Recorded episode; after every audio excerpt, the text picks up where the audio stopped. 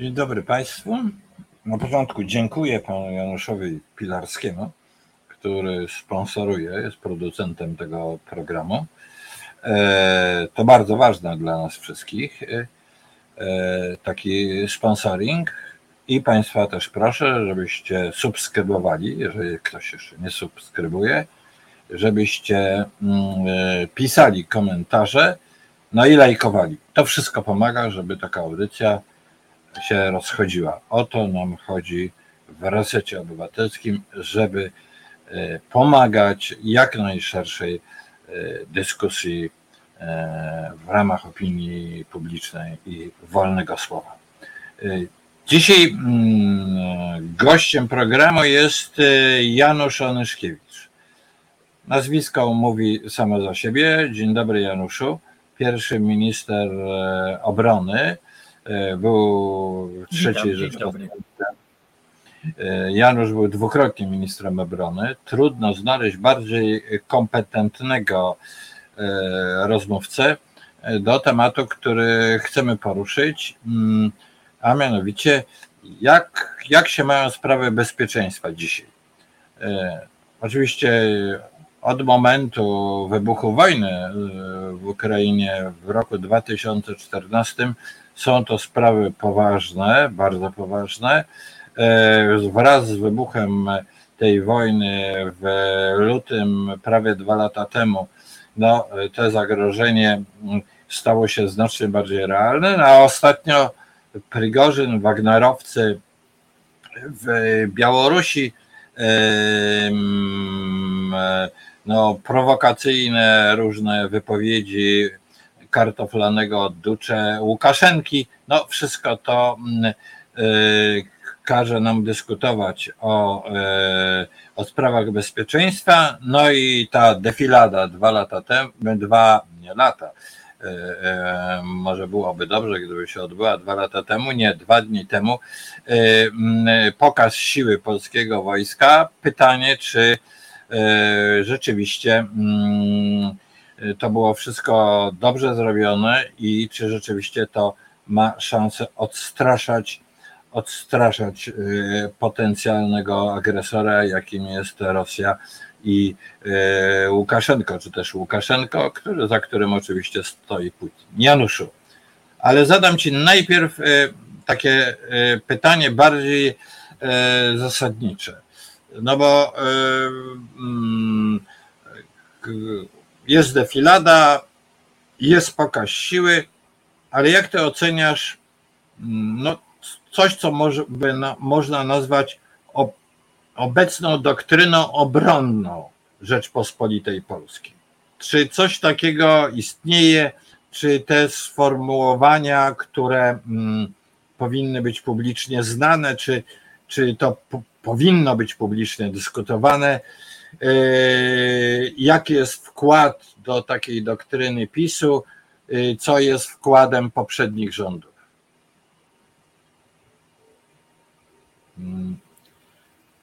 Strasznie przepraszam. No bardzo, posłuchaj, chyba Putin jakoś bardzo cię, że tak powiem, hamuje w wypowiedziach. Ja chyba jednak zmienię miejsce, bo strasznie przerywa i bardzo niewiele rozumiem. No dobrze, to, to zmieniaj miejsce. Dobrze słyszysz? Ja ciebie dobrze słyszę, posłuchaj, natomiast no rzeczywiście coś się dzieje takiego. Ale teraz już jest lepiej, to więc odpowiem. Jeszcze powtórzę pytanie. Doktryna, czy coś na kształt doktryny, doktryny obronnej trzeciej Rzeczpospolitej. Czy jaki jest wkład do takiej myśli obronnej rządu pisowskiego, jaki jest wkład rządów e, e, poprzednich? Nie, więc musisz się przesiąść, posłuchaj, musisz się przesiąść. Atak hakerów Putina lub Łukaszenki jest tak silny, że cię zagłuszają. Praktycznie cię nie słyszę. Sekundę. Dobra. Ja przejdę w inne miejsce. Przepraszam. Widzimy, że to nie jest łatwa sprawa. Czasem z tym połączeniem. Żarty to oczywiście i u Putinie były były To były żarty, ale nie wykluczam, że to, co będzie mówił nam Janusz Onyszkiewicz, no, dla pewnego twórca reform polskiej armii po roku osiemdziesiątym dziewiątym, że będziemy tutaj mieli różnych słuchaczy. Miejmy nadzieję, że nie będziemy mieli troli.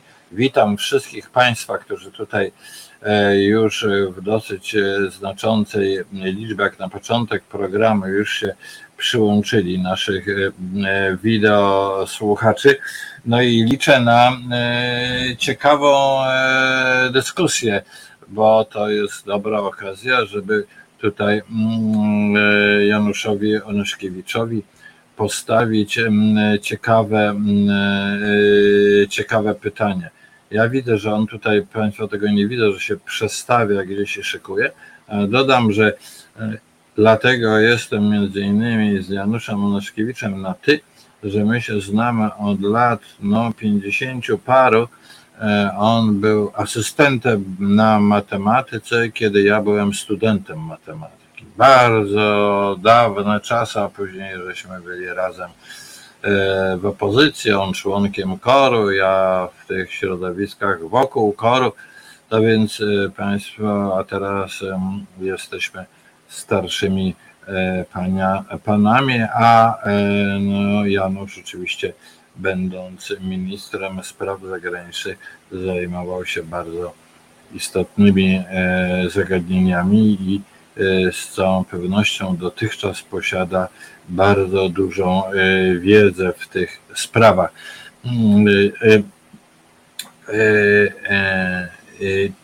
Dlaczego zadałem to pytanie, wyjaśnię, zanim Onyszkiewicz tutaj się przestawi i będzie mógł być z nami się połączyć. Dlaczego zadałem pytanie o doktrynę? Bo rzeczywiście jest tak, że no, PiS robi tyle takich dziwnych decyzji, spektakularnych, że łatwo jest o no, taką też z uwagi na to na powierzchowną krytykę. No, robi, robi wrażenie, przynajmniej z doniesień dziennikarskich, że te zakupy broni bardzo potężne, obciążające potem nasz budżet, przypominam, że to jest ponad sto miliardów złotych, a więc mniej więcej jedna piąta rocznego budżetu państwa. No to jest potężna suma. Same te ostatnie zakupy, sto dziesięć miliardów, jak to podliczyć.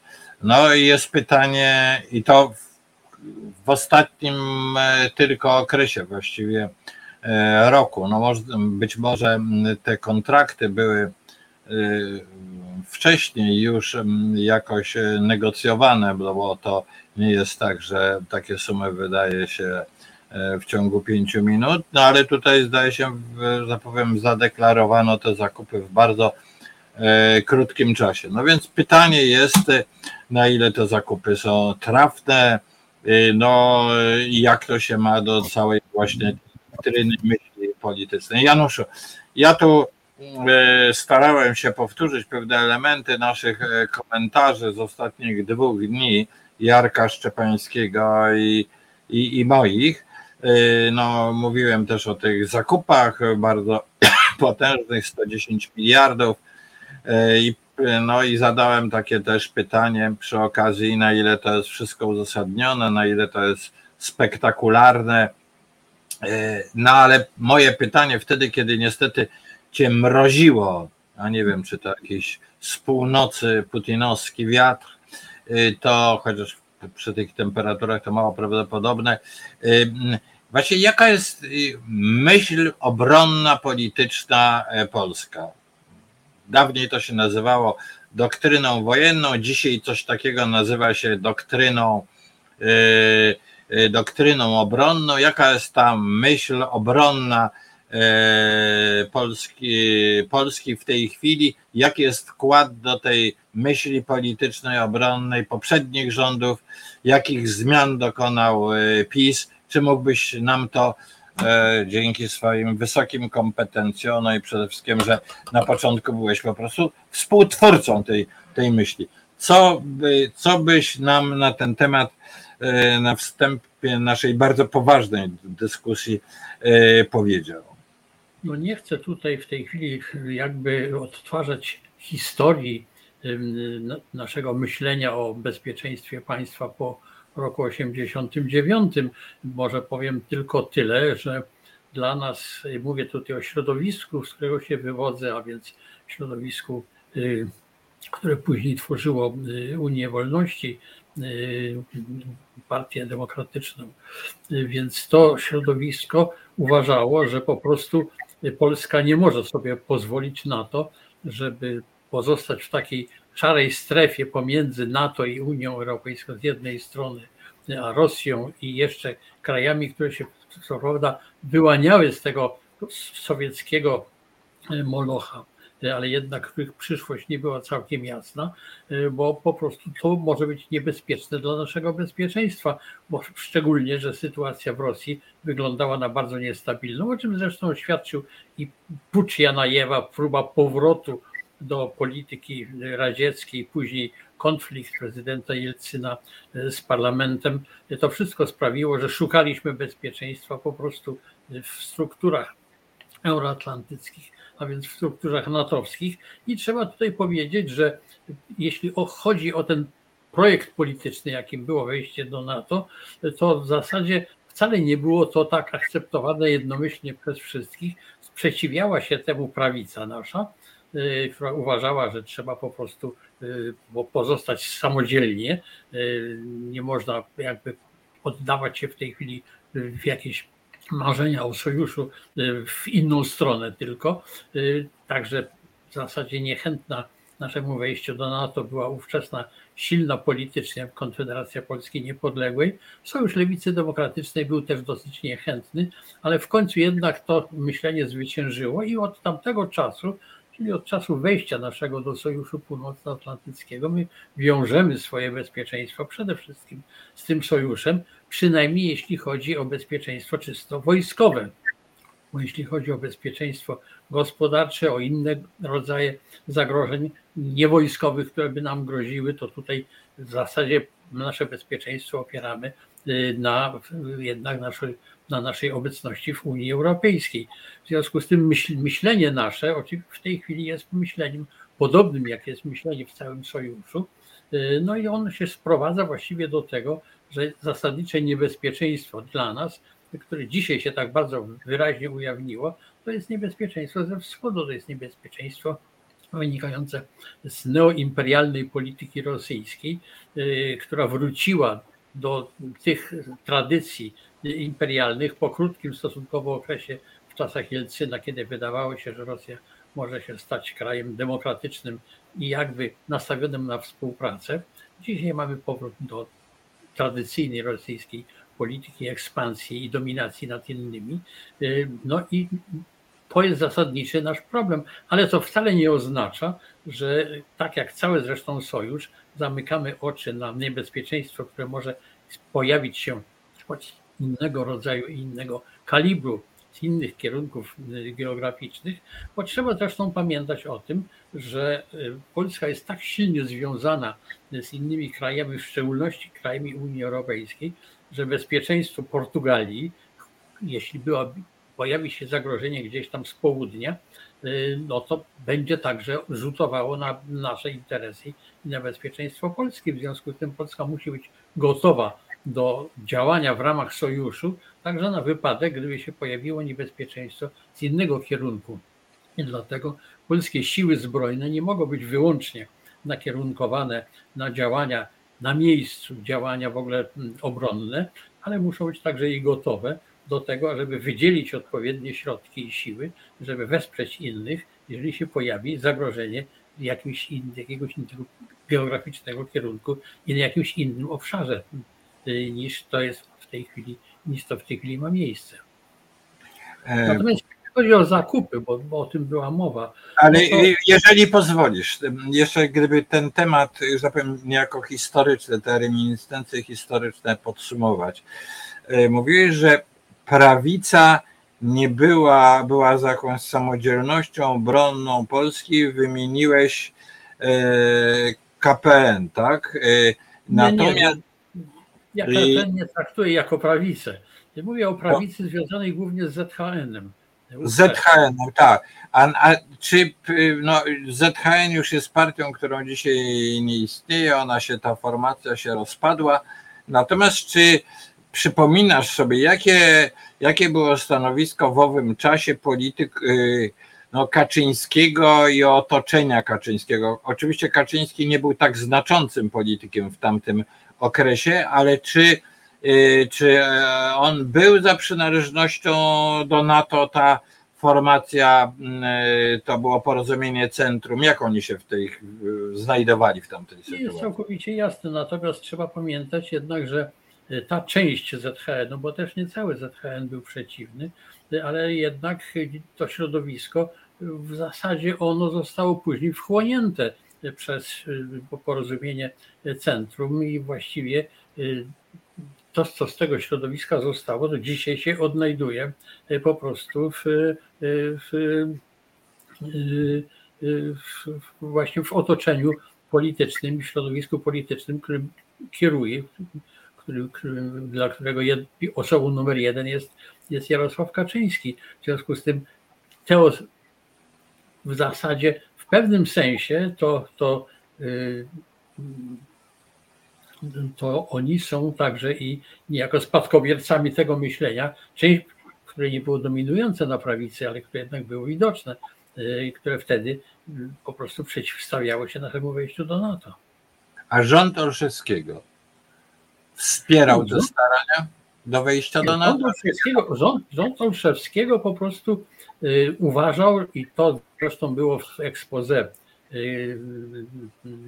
y, premiera Olszewskiego grudniowym, y, że trzeba zacieśniać współpracę z NATO. No i to była pełna, pełna zgoda, natomiast już w exposé rządowym, który wygłaszał y, Skubiszewski, y, to y, y, wiosną dziewięćdziesiątego drugiego roku, to wtedy on zarysował tak po prostu przelotnie tylko sprawę NATO, mówiąc, że po prostu w dalekiej perspektywie należy myśleć o wejściu do tego sojuszu. I trzeba powiedzieć, że to było tak powiedziane luźno i lekko, że w gruncie rzeczy nikt się do tego nie odniósł, tylko poza K P N-em, który zgłosił swoje zastrzeżenia.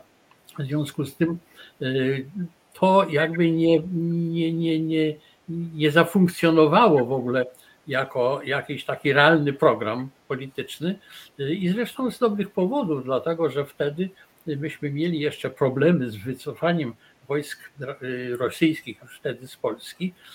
W związku z tym jakby zgłaszanie tego rodzaju, tego rodzaju polityki mogło być trudne, bo mogło po prostu jakby skomplikować właśnie ten cały proces, tak powiem, negocjacyjny, jeśli chodzi o wyprowadzenie tych wojsk rosyjskich z Polski. I dopiero kiedy się to niejako już zakończyło, to wtedy, a to już był rząd Suchockiej, byśmy mogli postawić sprawę naszego członkostwa w NATO bardzo twardo i jasno i zdecydowanie. Członkostwo w NATO wyprzedzało członkostwo w, w Unii Europejskiej. Czy było, ale pan, wspominając tamtejszą dyskusję wtedy, to było tak, że na Zachodzie były też głosy, że właściwie po co wam członkostwo w NATO, przede wszystkim powinniście, Niemcy wspierali bardzo polskie członkostwo w Unii Europejskiej, natomiast niekoniecznie byli tak samo entuzjastyczni, jeśli chodzi o członkostwo Polski w NATO. Ale czy to było, w jaki sposób było to ze sobą powiązane, oba te członkostwa, Januszu?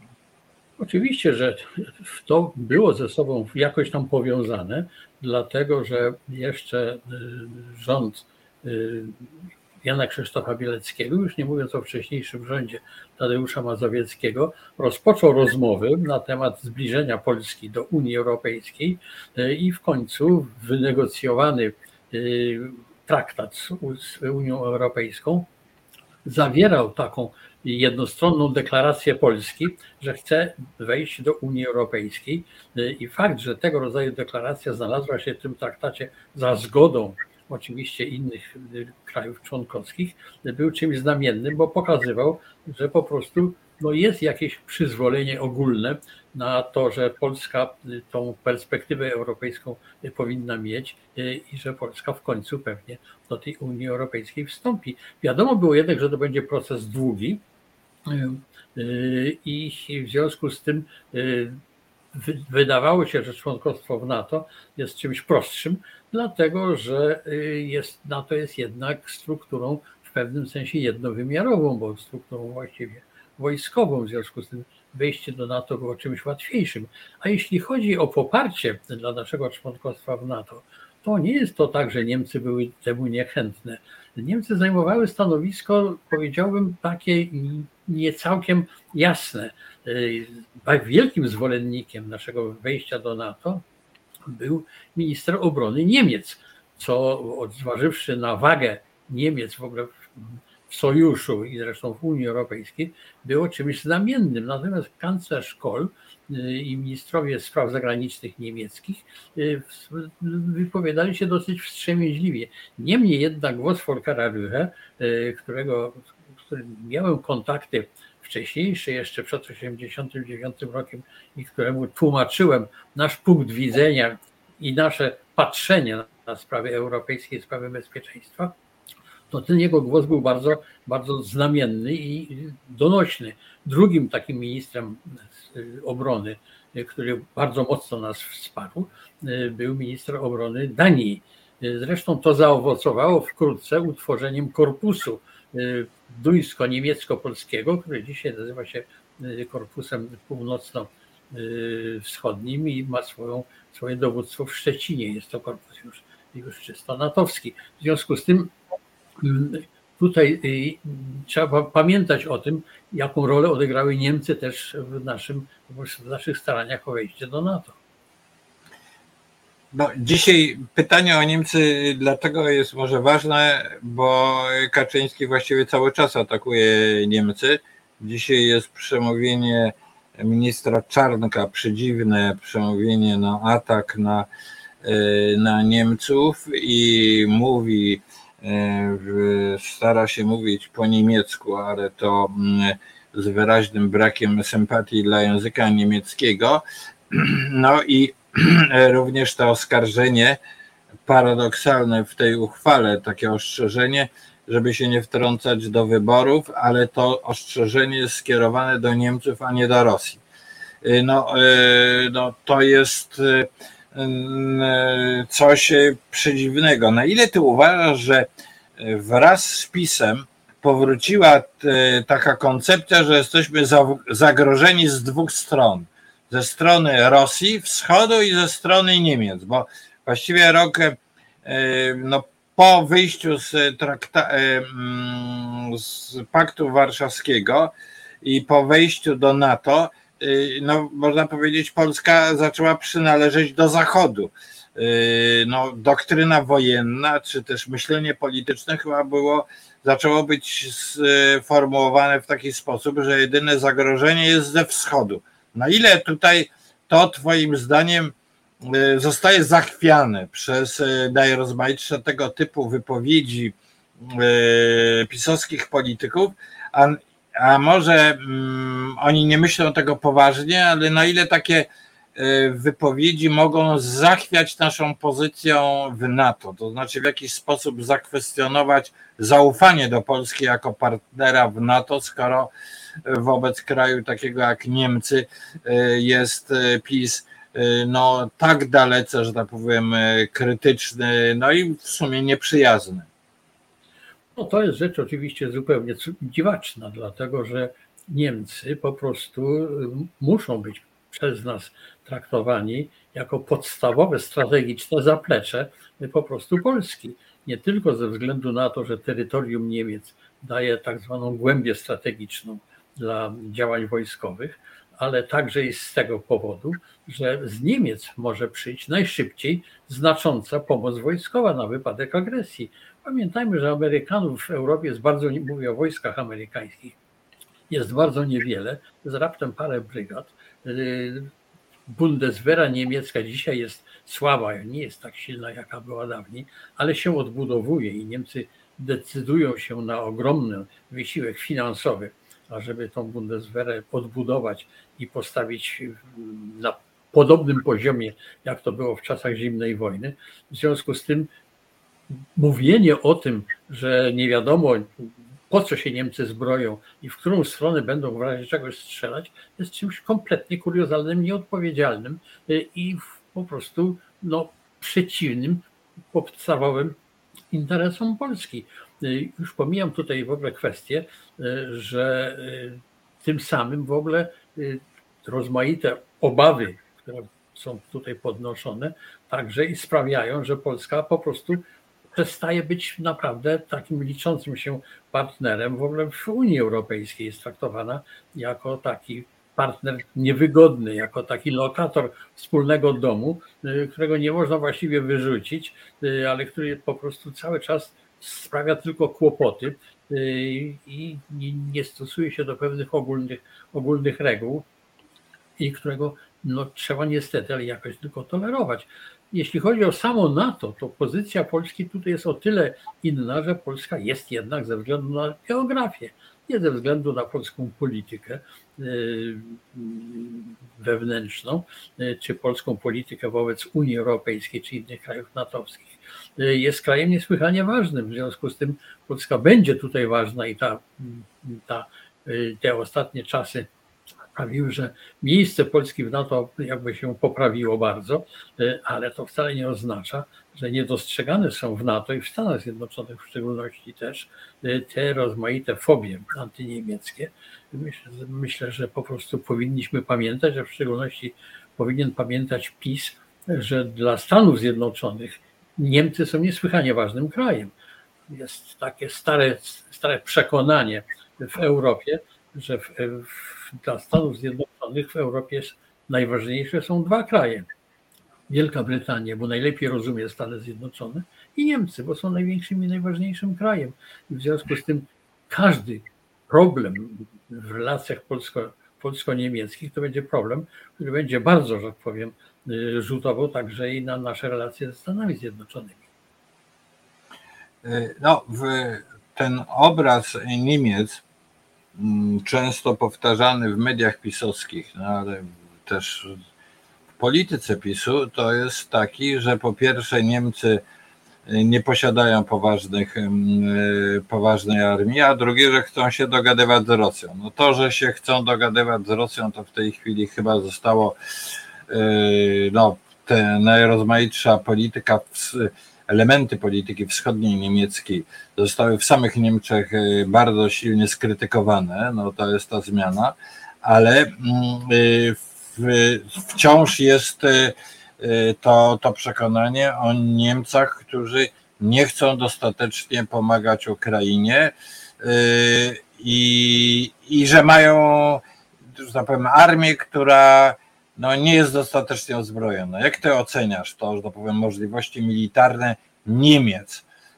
W, i powiedziałeś o tym, że oni postanowili więcej wydawać na zbrojenia, ale no, jednocześnie powiedziałeś, że przez pewien czas, że jak powiem, o te sprawy obronności Niemcy nie, nie dbali. No to prawda, to znaczy Niemcy po prostu uznali, że niebezpieczeństwa ze wschodu nie ma. Zresztą byli tutaj w bardzo szerokim towarzystwie i w związku z tym przestawili Bundeswehrę z armii, która miałaby bronić terytorium po prostu NATO i terytorium Niemiec, na armię, która miała działać w misjach gdzieś daleko poza, poza Europą, w takich misjach jak Afganistan czy Irak. No w Iraku to z najrozumniejszych względów Niemcy udziału nie brały, ale w Afganistanie czy w Afryce tak.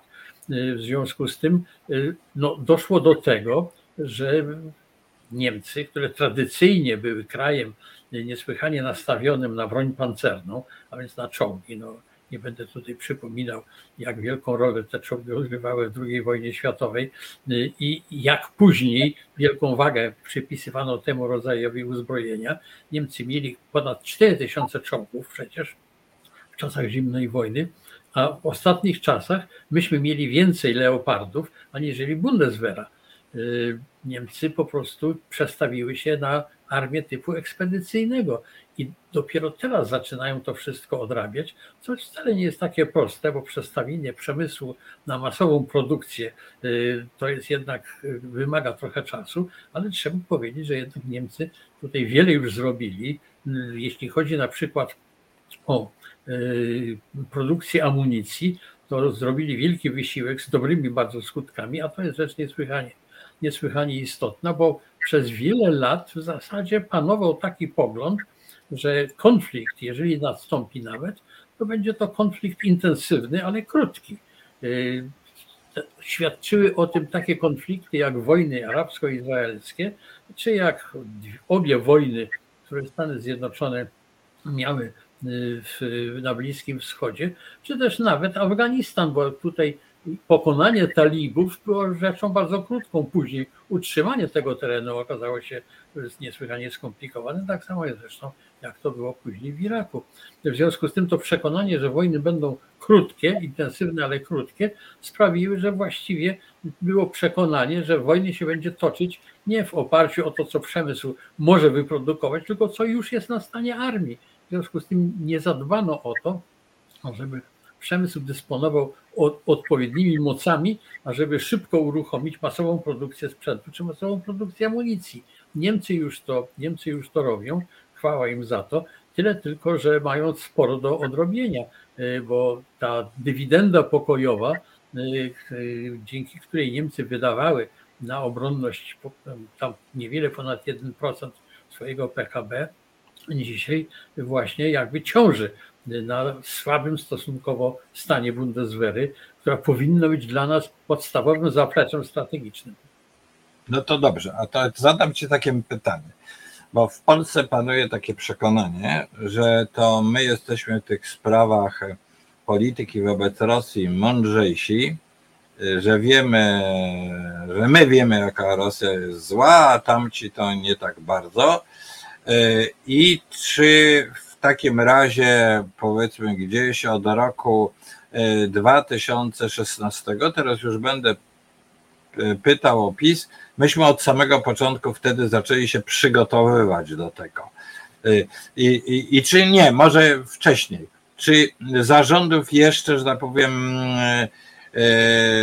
tych sprzed roku dwa tysiące piętnaście szesnaście, czy Polska inaczej się przygotowywała, zbroiła się w przeciwieństwie do, do, do Niemiec. Czy to były tylko takie publicystyczne wystrzały, że Niemcy to pacyfiści, a my to twardziele?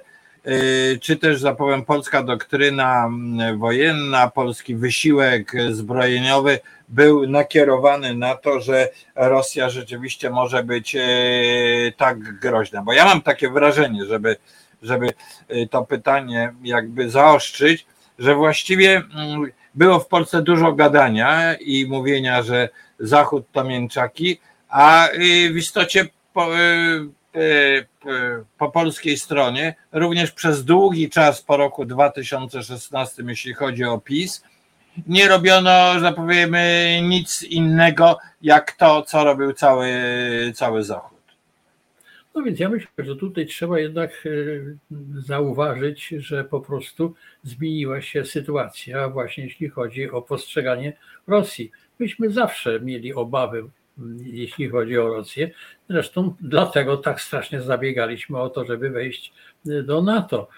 Natomiast Rosja za czasów Jelcyna wydawało się, że może być krajem i zresztą nie tylko za czasów Jelcyna, z początkiem, jeśli chodzi, brać pod uwagę wczesne lata dwutysięczne, jeśli chodzi o czasy już niby Putina, wydawało się, że też z Rosją się uda jakoś to wszystko ułożyć i wtedy faktycznie myślało się o tym, że NATO główną rolę będzie odgrywało jako czynnik stabilizujący w Europie, ale także jako czynnik stabilizujący o znacznie szerszym zakresie oddziaływania.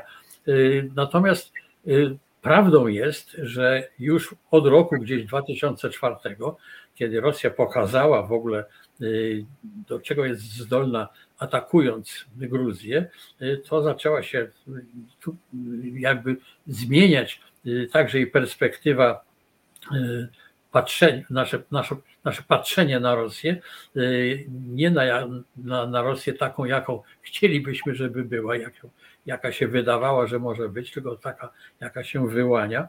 No i rozpoczęliśmy jednak proces modernizacji polskich sił zbrojnych. Przypomnę, że kupiono wtedy w ogóle rozmaite rodzaje wyposażenia wojskowego, w szczególności...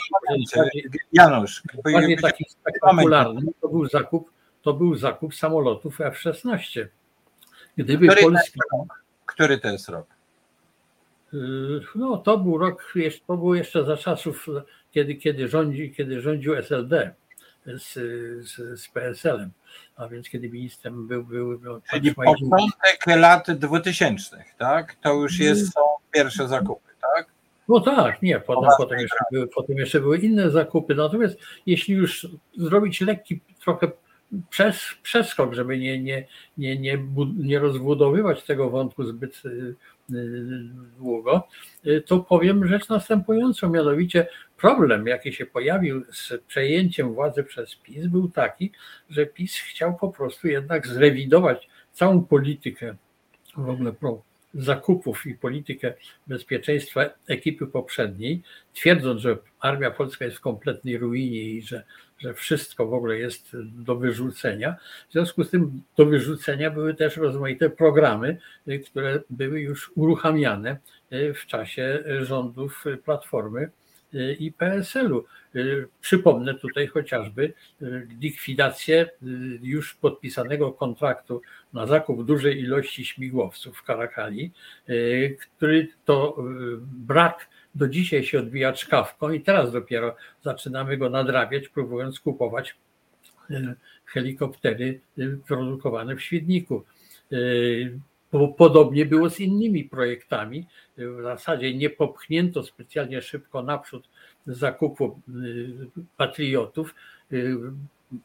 Przecież cała umowa była rozpoczęta jeszcze przez, przez Platformę Obywatelską. W związku z tym ta potrzeba niejako gruntownej rewizji wszystkiego, co planowała i co robiła Platforma, sprawiła, że w ogóle program zakupów siadł na kilka lat. No i dzisiaj jeszcze po prostu się odbija to czkawką. E, tu jest pytanie e, pana Polaka, naszego miłego i stałego widza i dyskutanta. E, a jak od ty oceniasz działalność Antoniego Macierewicza? To jest pierwszy minister obrony PiS-u, prawda?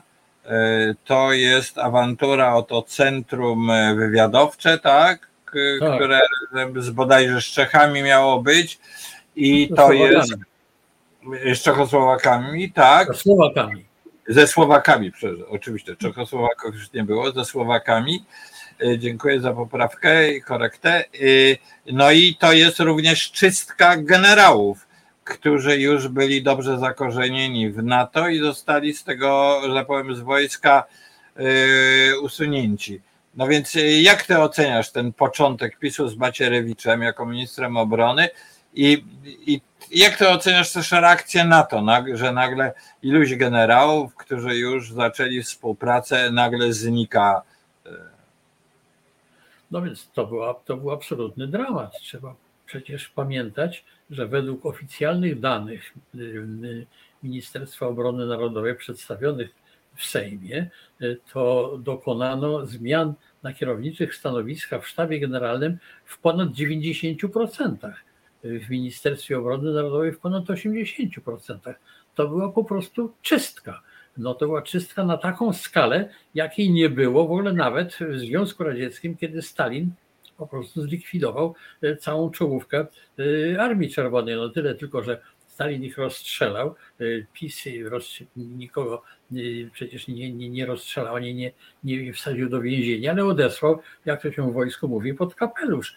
I faktycznie była rzecz, była to rzecz zupełnie przedziwna, że dla generałów natowskich, którzy znali polskich generałów, z którymi mieli rozmaite przecież okazje, żeby się spotkać, a także razem działać, działać w Afganistanie, działać w, w Iraku.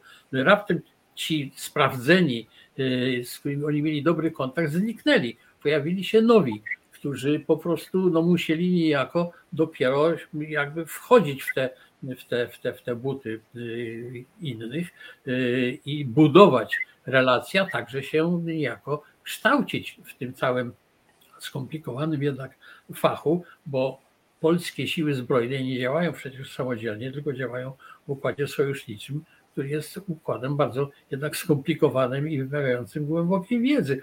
W związku z tym to była rzecz niepojęta zupełnie, ale oczywiście ze względów takich no, protokolarnych żadnych protestów tutaj nie było. Były prywatnie wyrażane głębokie zdziwienie, zadziwienie, zadziwienia.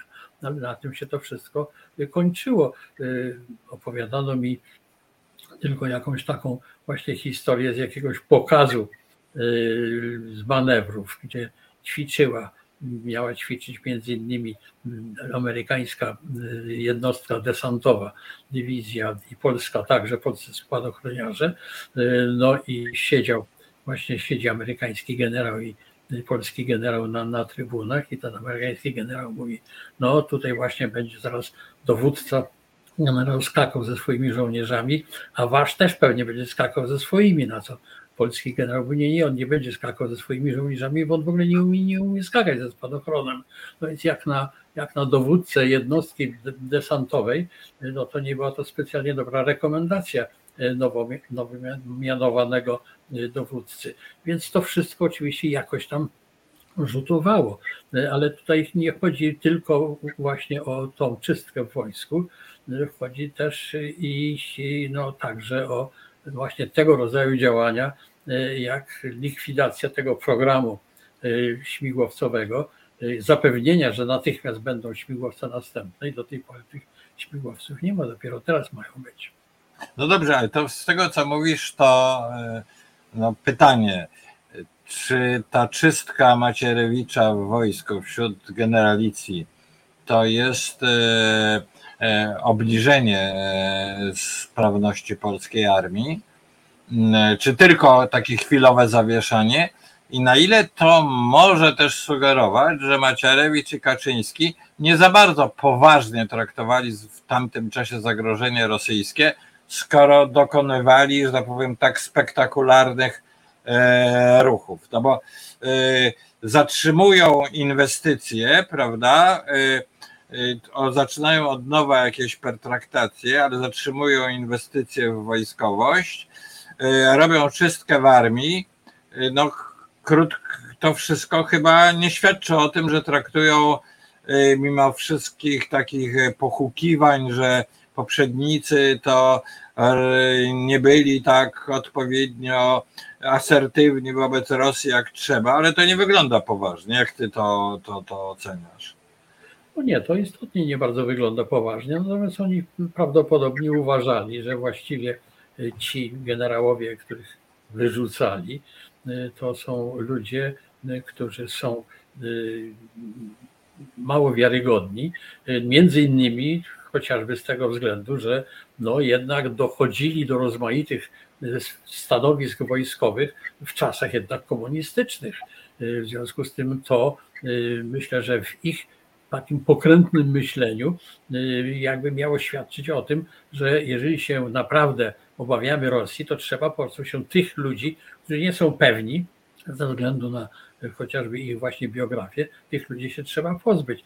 Nie wszystkich w ogóle, w, w, których wyrzucono, można było oskarżyć o to, że mieli jakąś taką przeszłość komunistyczną, ale trzeba pamiętać, że w ogóle oficerowie właściwie w wojsku ludowym w czasach minionych właściwie wszyscy należeli do partii politycznej, co zresztą sprawiało, że w gruncie rzeczy członkostwo w partii nie dawało żadnych przywilejów, bo skoro wszyscy należeli do partii, to legitymacja partyjna nie była jakby przepustką do wyższych stanowisk, trzeba tam naprawdę było się wykazać czym innym.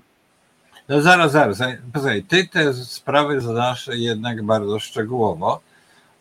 Nominacje generalskie, kto podpisywał? Ty, prawda? Jako minister obrony. Jak to jest wytłumaczone? To znaczy, nominacje, nominacje generałów mianuje prezydent. Z tym tylko, że prezydent otrzymuje, tak powiem, propozycję od ministra obrony narodowej. A czyli od ciebie w swoim czasie przez pewien czas. Czyli, tak. czyli ode mnie. Na ogół to jest uzgadniane z premierem. Są te nominacje i w związku z tym podpisuje to prezydent. To tyle tylko, że prezydenci dawniej, no to byli jednak właśnie nie tacy, jak PiS by chciał, żeby byli. W związku z tym... Nie, nie, chodzi mi teraz, nie, chodzi mi o nie...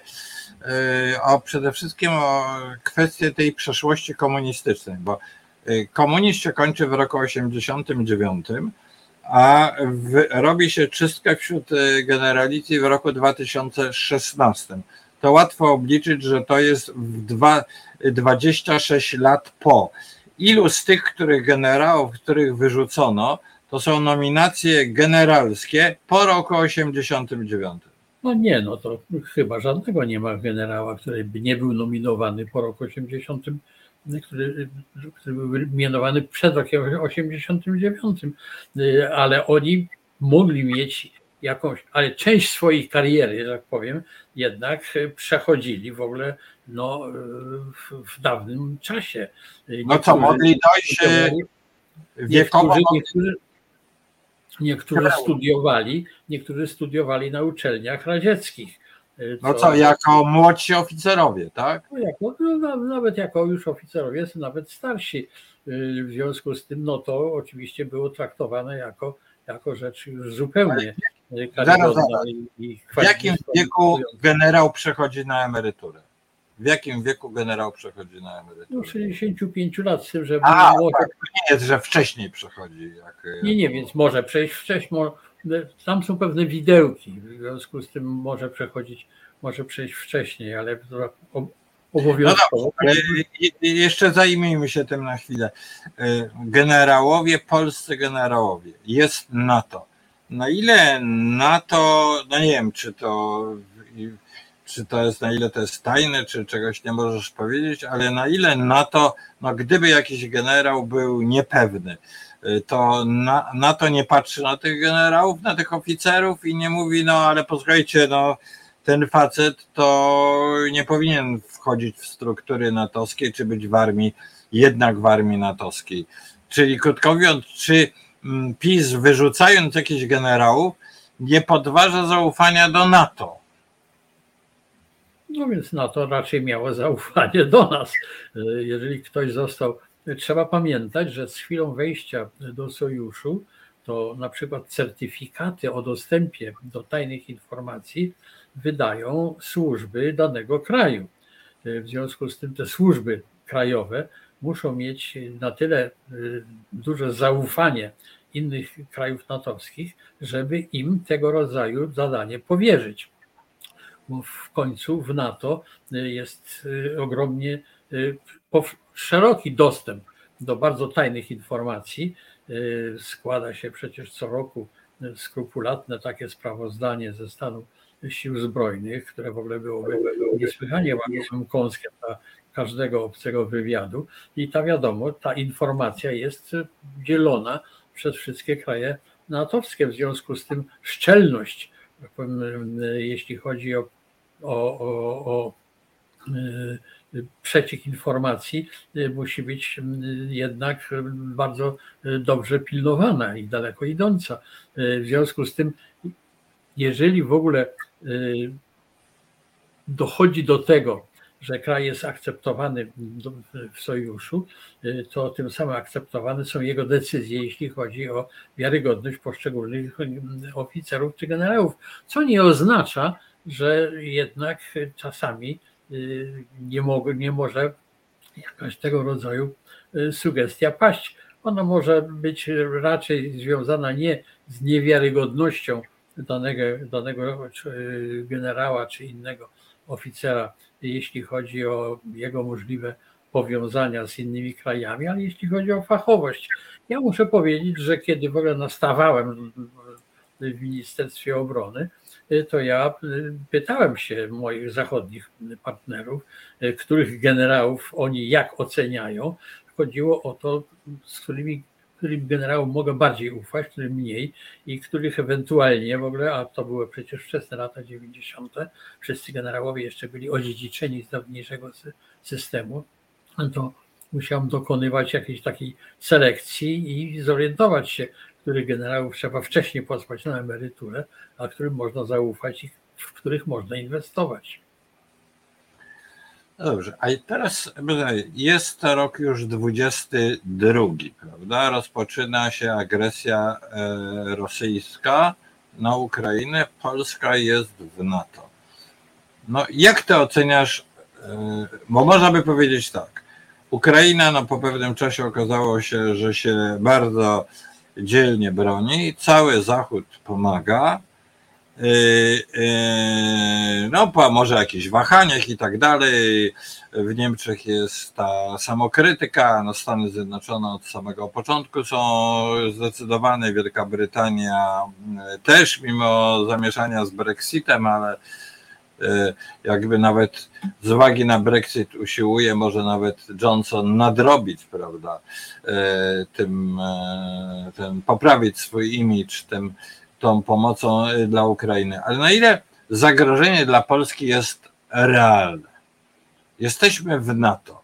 Ja mam czasem wrażenie, że tego zagrożenia polskie społeczeństwo nie traktuje do końca. Że jest trochę mimo tego antyrosyjskiego nastawienia, mimo wielkiej pomocy dla Ukrainy, w gruncie rzeczy w podświadomości wierzymy w poparcie NATO, a z kolei PiS bardzo, że tak powiem, podkreśla to zagrożenie i to, że tak powiem, dopiero też od pewnego momentu. Ja, ja, ja, ja widzę, że tu panuje w Polsce pewne, że tak powiem, zamieszanie, bo właściwie przez ostatnie dwa lata nie było też poważnego, poważnej dyskusji na temat polskiej doktryny wojennej. Tak jak gdyby nam przynależność do NATO całkowicie wystarczała. No bo może rzeczywiście przynależność do NATO nam całkowicie wystarczy. Nie no, trzeba jednak powiedzieć bardzo, bardzo jasno i twardo, że po prostu nasza obrona to jest obrona w ramach sojuszu. W związku z tym to, co jest istotne, co się ostatnio, że tak powiem, bardzo zmieniło, to to, że sojusz, który przez wiele lat właściwie nie miał planów wojskowych, teraz takie plany ma i to są plany bardzo konkretne.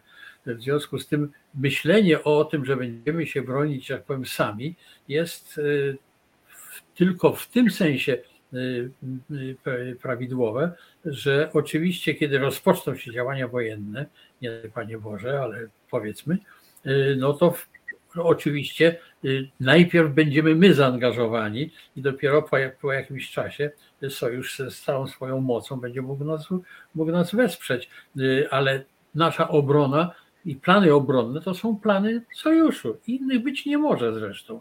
Nie może być jakiego innego, innego rozwiązania w sytuacji, w jakiej my się znajdujemy, w jakiej znajduje się w zasadzie każdy kraj natowski podobnego typu co my. Czym innym to są Stany Zjednoczone ze swoimi globalnymi zaangażowaniami, czym innym jest Wielka Brytania czy Francja z powiązaniami daleko poza Europą, a czym innym jest Polska, czy, czy Litwa, czy Czechy, czy, czy, czy Węgry, czy nawet Niemcy. W związku z tym to jest zupełnie jasna sytuacja. Natomiast jeśli chodzi o realność zagrożenia dla Polski, to tu jest sytuacja dosyć trudna, dlatego że racjonalnie rzecz biorąc, tego zagrożenia na jakąś żadną większą skalę być nie powinno. Ale racjonalność to nie jest coś, co charakteryzuje działania Putina. Racjonalnie rzecz biorąc nie powinien zaatakować Ukrainy, ale to zrobił. W związku z tym jest jakiś taki, taki margines, no po prostu dzięki któremu należy myśleć o możliwym jakimś większym konflikcie. Znacznie bardziej realne są drobniejsze jakieś akcje, no, podobne jak to miało miejsce w, między Izraelem i krajami arabskimi po pierwszej siedmiodniowej wojnie, a więc takie wypady. I zresztą podobnie jak to jest między Koreą Północną i Koreą Południową. No z tym tylko, że to nie będą jakieś konflikty na wielką skalę, będą one krótkotrwałe, mogą być dotkliwe, lokalnie przynajmniej, na to trzeba być przygotowanym, ale to jest najbardziej, najbardziej prawdopodobny scenariusz, obok scenariusza ataku niewojskowego, ataku cybernetycznego czy jakiegoś innego hybrydowego.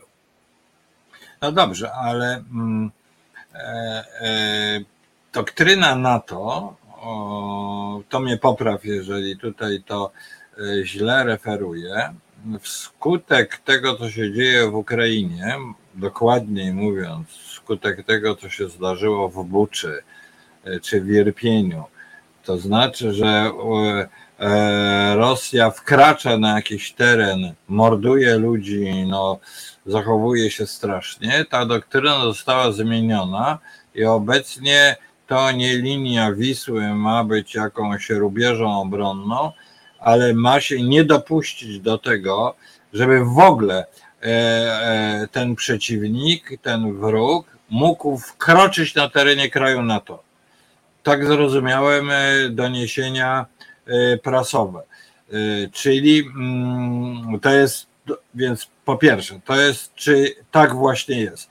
I teraz jest pytanie, czy jaki może być na granicy, jaka może być prowokacja, która będzie zinterpretowana jako już początek czegoś poważniejszego. To znaczy, że w myśl tej doktryny natowskiej NATO z całą siłą wtedy zareaguje. Ja słyszałem takich komentarzy ukraińskich ciekawych, którzy mówili tak, no niechby nawet ten Łukaszenko zaatakował, no to wtedy Polacy wraz z NATO odwiną się i właściwie w pięć minut będą w Mińsku, a Putin może mówić o różnych czerwonych liniach, ale w gruncie rzeczy na wojnę z NATO go nie stać i, i, i tej Białorusi nie, nie obroni. Więc jakbyś ty ten, to ocenił, tą nową doktrynę natowską, że ani pięci ziemi nie, nie można oddać, bo Rosja wszystko niszczy, morduje ludzi. Jak ty oceniasz to? Tutaj te możliwości y, prowokacji na granicy polsko, y, polsko-białoruskiej. Takie prowokacje są możliwe oczywiście. Mogą te prowokacje być robione chociażby przez ludzi od, od Prigożyna, ale to będą prowokacje na niewielką skalę. W związku z tym NATO tutaj będzie działać na pewno stosownie do, do, do tego, jak, w jakiej skali to zagrożenie się pojawi, czyli jaka będzie wielkość i intensywność tej prowokacji. Natomiast o tym, żeby w ogóle po małej prowokacji NATO, że tak powiem, skierowało swoje czołgi na Mińsk, to o tym nie ma, nie może być żadnej mowy. Po prostu NATO podeszło atak i na tym to się, na tym to się skończy. Białorusi NATO, że tak powiem, swoimi czołgami wyzwalać, no, jak przed. przed no, to, ale jak... I, i, i na, to, na to nie pójdzie. Czekaj, ale jak żeś powiedział czołgi, to mnie to zastanawia bardzo.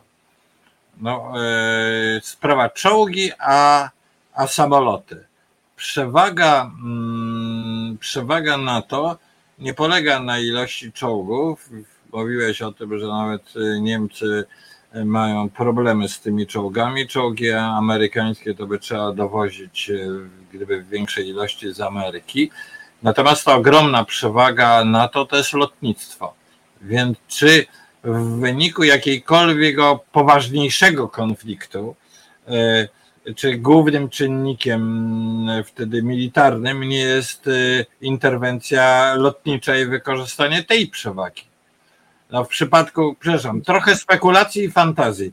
No, gdyby to w, została wykorzystana ta przewaga lotnicza y, sojuszu na terenie Białorusi, no to jest bardzo prawdopodobne, że armia białoruska stanęłaby po stronie społeczeństwa białoruskiego, czyli po, po, po właściwej stronie.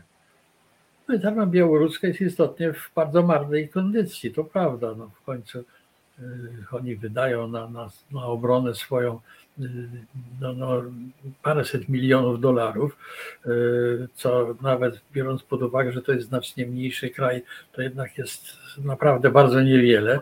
Yy, nalot yy, lotnika, yy, czyli ilość godzin, którą on wylatuje rocznie po to, żeby się szkolić, żeby podtrzymać rozmaite nawyki, która to ilość, liczba w NATO to jest mniej więcej sto sześćdziesiąt godzin rocznie, to na Białorusi oni latają dziesięć godzin rocznie. W związku z tym no, widać, że, że tutaj to lotnictwo naprawdę specjalnie jakoś tak, że tak powiem, dobrze wyszkolone na pewno nie jest. Natomiast jeśli chodzi o rolę lotnictwa, to prawdą jest, że we wszystkich konfliktach, o których tutaj mówimy, to w zasadzie cała, cała w ogóle koncepcja wojny to jest wojna lądowo-powietrzna. Lotnictwo dokonuje pierwszych uderzeń, zmiękcza, że tak powiem, obronę i wtedy dopiero ruszają, ruszają czołgi do, do, do, do, do, do natarcia. Z tym, że to sprawdzało się w takich sytuacjach, kiedy obrona przeciwlotnicza była jednak stosunkowo słaba, bo nawet w czasach wojny, wojen na Bliskim Wschodzie, to te środki, które dostarczali, dostarczał Związek Radziecki Arabom, jednak nie były najwyższego lotu. No stąd się pojawiały właśnie takie jakieś dowcipy, że Arabowie już nie chcą prosić Związku Radzieckiego, żeby dostarczał rakiety ziemia-powietrze, proszą o rakiety ziemia-samolot. Więc, więc to była trochę inna sytuacja. Czy w sytuacji, kiedy obrona przeciwlotnicza Rosji, rosyjska, obecnej Rosji jest znacznie lepsza, to by się udało ponownie? Nie wiadomo. Pewnie tak, pewnie tak, ale, ale jednak w końcu lotnictwo jest do tego, żeby, że tak powiem, zmiękczyć przeciwnika, ale teren trzeba zająć i do zajęcia terenu jest potrzebny czołg. Tutaj, tutaj jest takie zdanie, e, przepraszam, e, takie. E, NATO jest tchórzliwym sojuszem, gdyby było inaczej, żadnej wojny na Ukrainie by nie było. E, ja e, bardzo jestem krytyczny wobec tej wypowiedzi, no ale jednak tutaj ktoś o pseudonimie Al Capone, m, ale chyba nie jest z Włoch, nie jest to żaden Włoch, coś takiego napisał. Jak ty byś się ust- ustosunkował takiego, do, do takiego twierdzenia? NATO jest tchórzliwe I, i że tej wojnie, nie wiem, jakoś reakcją NATO wcześniejszą można było zapobiec. Ja, jak byś to, Janusz, zapowiem? No nie, no więc oczywiście, że NATO nie zostało poddane żadnej próbie. Ale to, że nie zostało poddane żadnej próbie, świadczy o tym, że jednak NATO dobrze działa. Bo najlepszy sojusz wojskowy to jest taki, którego nikt nie chce zaczepić. Natomiast Ukraina nie była członkiem NATO. No nie była członkiem NATO po prostu. Tak samo jak członkiem NATO nie była Gruzja w roku dwa tysiące ósmym, chociaż też została najechana przez, przez, przez Rosję. W związku z tym NATO nie miało, że tak powiem, obowiązku, ażeby bronić Ukrainy i nawet nie miało specjalnie możliwości, ale przede wszystkim nie było gotowe na to, żeby rozpętywać trzecią wojnę światową w ogóle o Ukrainę. To była inna zupełnie sytuacja. Prawdę mówiąc, też nie wydawało się w owym jednak czasie, że, że po prostu społeczeństwa zachodnie byłyby gotowe do tego, ażeby przystać się na tego rodzaju działania. Artykuł piąty, czyli ta gwarancja bezpieczeństwa, po prostu nie obejmowały Ukrainy. Natomiast wszyscy wierzą głęboko, mam nadzieję, że wierzą także w to i Rosjanie, i inni, że artykuł piąty jednak zadziała na wypadek, gdyby doszło do ataku na jakiś kraj natowski. No dobrze, a czy uważasz, że... No tak, czyli o członkostwie Ukrainy w NATO decyduje polityka. No, no, wojna mogłaby nie wybuchnąć, gdyby Ukrainę przed rokiem dwa tysiące czternastym przyjęto do, do NATO. Czy w ogóle coś takiego było możliwe? Ukraina w NATO przed rokiem dwa tysiące czternastym, czyli przed... To, było, to, byłoby, to byłoby bardzo trudne. Z jednego, między innymi z takiego oto powodu, że w społeczeństwie ukraińskim wcale nie było takiej gotowości do tego, ażeby Ukraina wstępowała do NATO.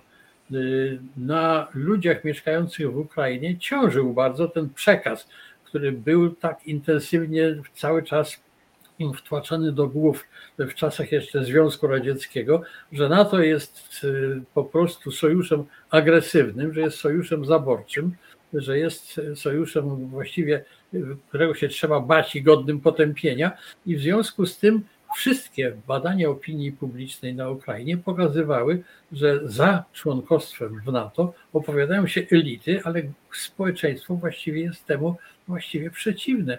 W związku z tym trudno bardzo było mówić o tym, żeby Ukraina mogła wejść do NATO, pomijając już w ogóle kwestię powiązań w ogóle kadry wojskowej ówczesnej ukraińskiej armii z Rosją. Przecież pamiętajmy, co się stało w roku dwa tysiące czternastym, kiedy to najwyżsi dowódcy ukraińscy, a w szczególności dotyczyło to, dotyczyło to floty czarnomorskiej, po prostu przechodzili na stronę rosyjską. W związku z tym w tego rodzaju sytuacji, wracam tutaj do tego, o czym mówiłem wcześniej, jak ważna jest tutaj ta, ta wiarygodność w ogóle i szczelność danego kraju, w takiej sytuacji w ogóle nie mogłoby być mowy o wejściu Ukrainy do NATO w taką, jaką Ukrainy takiej, jaka była przed rokiem dwa tysiące czternastym.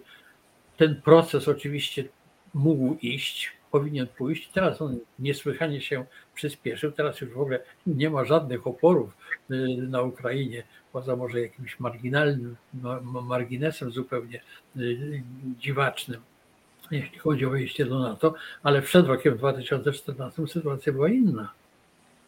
No tutaj Al Capone dys, prowadzi dalej dyskusję. Ja znowuż uważam, że e, drogi Al Capone, uważam, że pańskie mm, no, takie supozycje są bardzo naiwne, ale być może one są szersze, więc e, po, e, przeczytajmy to. Skoro NATO wiedziało, że będzie to wojna, to wystarczyło dwudziestego lutego dwa tysiące dwudziestego drugiego roku obsadzić kilka lotnisk, na przykład Borispol, no to jest pod e, Kijowem, i czekać, co zrobi Putin. Czy nie byłoby to tańsze? No jakbyś na to odpowiedział? Moja, moja odpowiedź jest taka, że no, po pierwsze w, w roku dwudziestego lutego dwudziestego drugiego roku nie wiedziano, że armia rosyjska jest tak słaba. Taki krok mógłby spowodować wybuch wojny światowej i Zachód obawiał się, że może być to wojna nuklearna. No i teraz moje pytanie, jest to oczywiście pytanie, pytanie, pytanie Al Capone, że strategia NATO polega na to i strategia Zachodu, żeby tak osłabić Rosję, że w końcu wewnętrzna sytuacja w Rosji spowoduje zakończenie tej wojny, a jednocześnie uniknie się w ten sposób groźby wojny jądrowej i że to z każdym tygodniem, jak widać, słabnięcie Rosji i również słabnie ta perspektywa wojny jądrowej. Na początku tego nie można było powiedzieć i Zachód i NATO chciały tego uniknąć. Czy to jest moje, moja odpowiedź Al Capone jest prawidłowa, czy ty widzisz to inaczej? Nie, myślę, że jest to, to odpowiedź prawidłowa. No, myślę, że w ogóle co by to oznaczało w ogóle zajęcie, zajęcie Boryspola? Przecież tam przyjmując, że Rosja była tak silna, jak się wtedy wydawało, to obronić tego Boryspola przy pomocy dwustu czy trzystu w ogóle amerykańskich marines by się nie udało. W związku z tym było, byłby, to, byłby to gest, który by sprawił tyle, że wtedy po prostu albo NATO by się musiało skompromitować, bo po prostu musiałby uznać porażkę, albo rozpocząć trzecią wojnę światową. No, na tego rodzaju w ogóle rozwiązanie nikt oczywiście w NATO by się nie mógł zgodzić, w szczególności nie mogłyby się zgodzić same Stany Zjednoczone. W związku z tym to jest scenariusz kompletnie, kompletnie nierealny. Natomiast jeśli chodzi o perspektywę tej wojny, która się w tej chwili toczy na Ukrainie, to ja jestem głęboko przekonany, że ta wojna jednak będzie się tliła przez dłuższy czas, bo jeśli chodzi o stronę rosyjską, to Rosja, Putin nie bardzo może po prostu to, tą wojnę zakończyć na warunkach, które mogłyby jakoś tam satysfakcjonować Ukraińców. Nie mówię tutaj o pełni tych warunków, ale przecież jednym z podstawowych warunków to jest po prostu odzyskanie utraconych przez Ukrainę terytoriów. Oddanie czy zgoda Rosji na oddanie nawet części tych, tych terytoriów, które Rosja zajęła, jest dla Rosji bardzo trudne, dla Putina jest bardzo trudne, dlatego że Putin przecież uznał te zajęte części jako terytorium Rosji. W związku z tym musiałby po prostu, łamiąc konstytucję rosyjską, zgodzić się na oddanie części ziemi rosyjskiej, chociaż ta rosyjskość jest oczywiście w cudzysłowie, ale nie dla Rosjan, i to jest nie do przyjęcia. Putin niestety gra tutaj trochę tak, jak działali czasem piraci w siedemnastym wieku, którzy w ogóle wdzierając się na pokład jakiegoś atakowanego statku, topili własny statek po to, żeby wiedzieli, że nie mają odwrotu i że ten statek muszą po prostu zdobyć. W związku z tym on też tak zrobił. Odciął sobie możliwości jakiegokolwiek manewru i w związku z tym albo po prostu dojdzie do jakiejś erozji stanowiska Putina, co będzie wymagało sporo czasu, albo też dojdzie do zmiany po prostu Na, na zmiany na Kremlu. W związku z tym sytuacja jest taka, że ta wojna będzie się tliła. Putin będzie czekał, aż Zachód się z, znuży tą wojną i znuży się tą wojną Ukraina, a my będziemy czekali na zmianę po prostu nastawienia Kremla. No dobrze, a nie zakładasz, że w ciągu powiedzmy paru miesięcy jednak ta ofensywa ukraińska odniesie takie znaczące sukcesy symboliczne. No, nie wiem, wyrzucą Rosjan z Bachmutu, nie wiem, dojdą do Morza Azowskiego, odcinają cały ten kompleks wojskowy na Krymie, że to wywoła jednak jakieś potężną burzę w Rosji.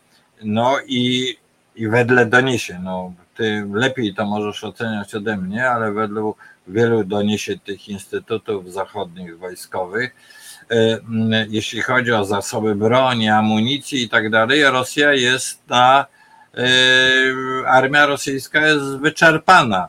Może e, ogłosić, Putin się boi pełnej mobilizacji, no bo to grozi niepokojem społecznym, a z drugiej strony, nawet jakby ją ogłosił, to nie bardzo ma tych żołnierzy czym uzbroić, a przede wszystkim nie ma dostatecznej ilości i nie ma jak wyszkolić i nie ma dostatecznej ilości oficerów i tak dalej. Czyli, że ta perspektywa, no mówisz, długo trwała. Ilo? Parę miesięcy czy paru lat?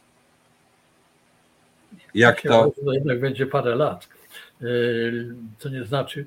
To znaczy, ja oczywiście sądzę, że Ukraińcom się uda osiągnąć pewne sukcesy terytorialne, natomiast myślę, że będzie bardzo trudno odzyskać wojskowo Krym z tego powodu, że po prostu Ukraina nie ma zdolności w ogóle desantowych, prowadzenia dużych operacji desantowych.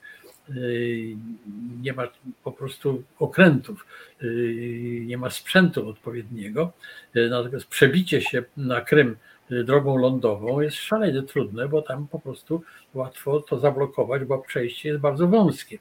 W związku z tym Krym się naprawdę może bardzo długo, bardzo długo bronić i pozostawać ciągle tą wielką, nierozwiązaną z punktu widzenia Ukrainy, Ukrainy kwestią. Natomiast ja bym tutaj jednak nie, nie doceniał pewnych zasobów, które Rosja ma. To w końcu jednak jest wielki kraj. Mieli ogromne zasoby przecież rozmaitego rodzaju sprzętu i Rosja słabnie, to prawda, ale trzeba też wiedzieć, że słabnie i Ukraina. To nie jest przecież tak, że tylko Rosja ponosi straty, Ukraina ponosi straty też przede wszystkim. Może tam dojść do ogromnego zmęczenia ukraińskiego społeczeństwa jednak tą wojną, pomimo tego ogromnego patriotyzmu zdumiewającego i jak niesłychanie wartego podziwu, ale jednak to może w końcu też zacząć słabnąć. Poza tym w Rosji może zupełnie dobrze dojść do zmiany na Kremlu, ale wcale nie na kogoś, kto będzie miał nastawienie typu Jelcyna czy Gorbaczowa, tylko na jakiegoś twardego nacjonalistę typu Prigożyna. Nawiasem mówiąc,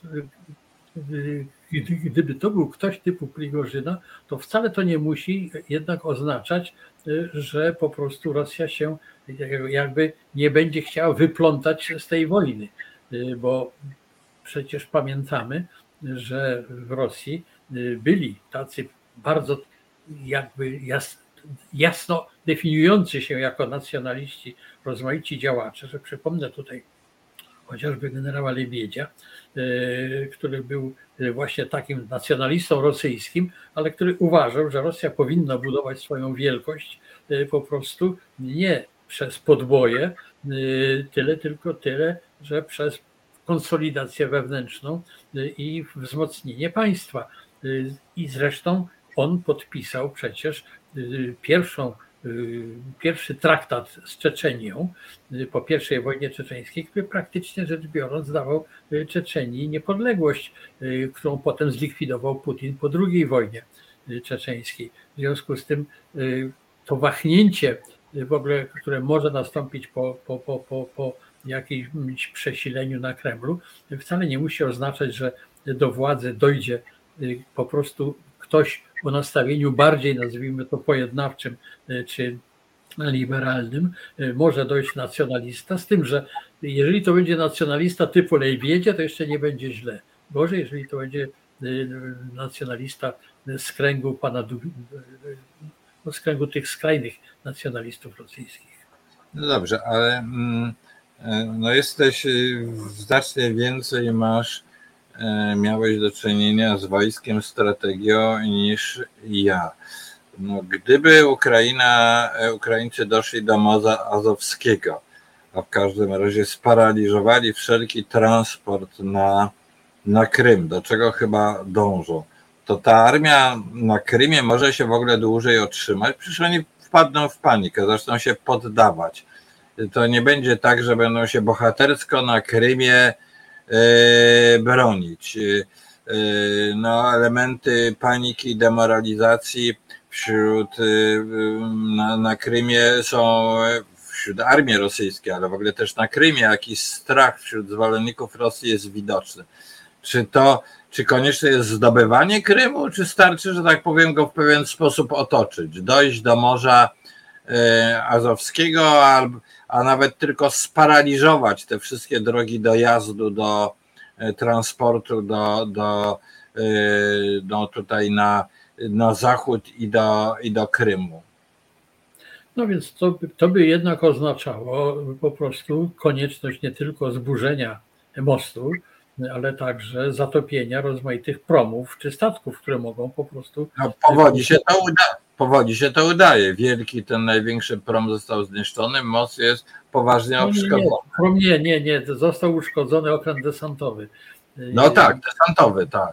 Ale on służył transportowi, on był takim wielkim okrętem transportowym też. No tak, ale tam tych, tych, tych okrętów transportowych oni mają, oni mają dużo, w związku z tym jest to możliwe. Gdyby się to udało, no to wtedy istotnie Krym się może poddać, no takie, na takiej samej zasadzie, na jakiej oddano tą część przecież Ukrainy, która jest na prawym brzegu Dniepru,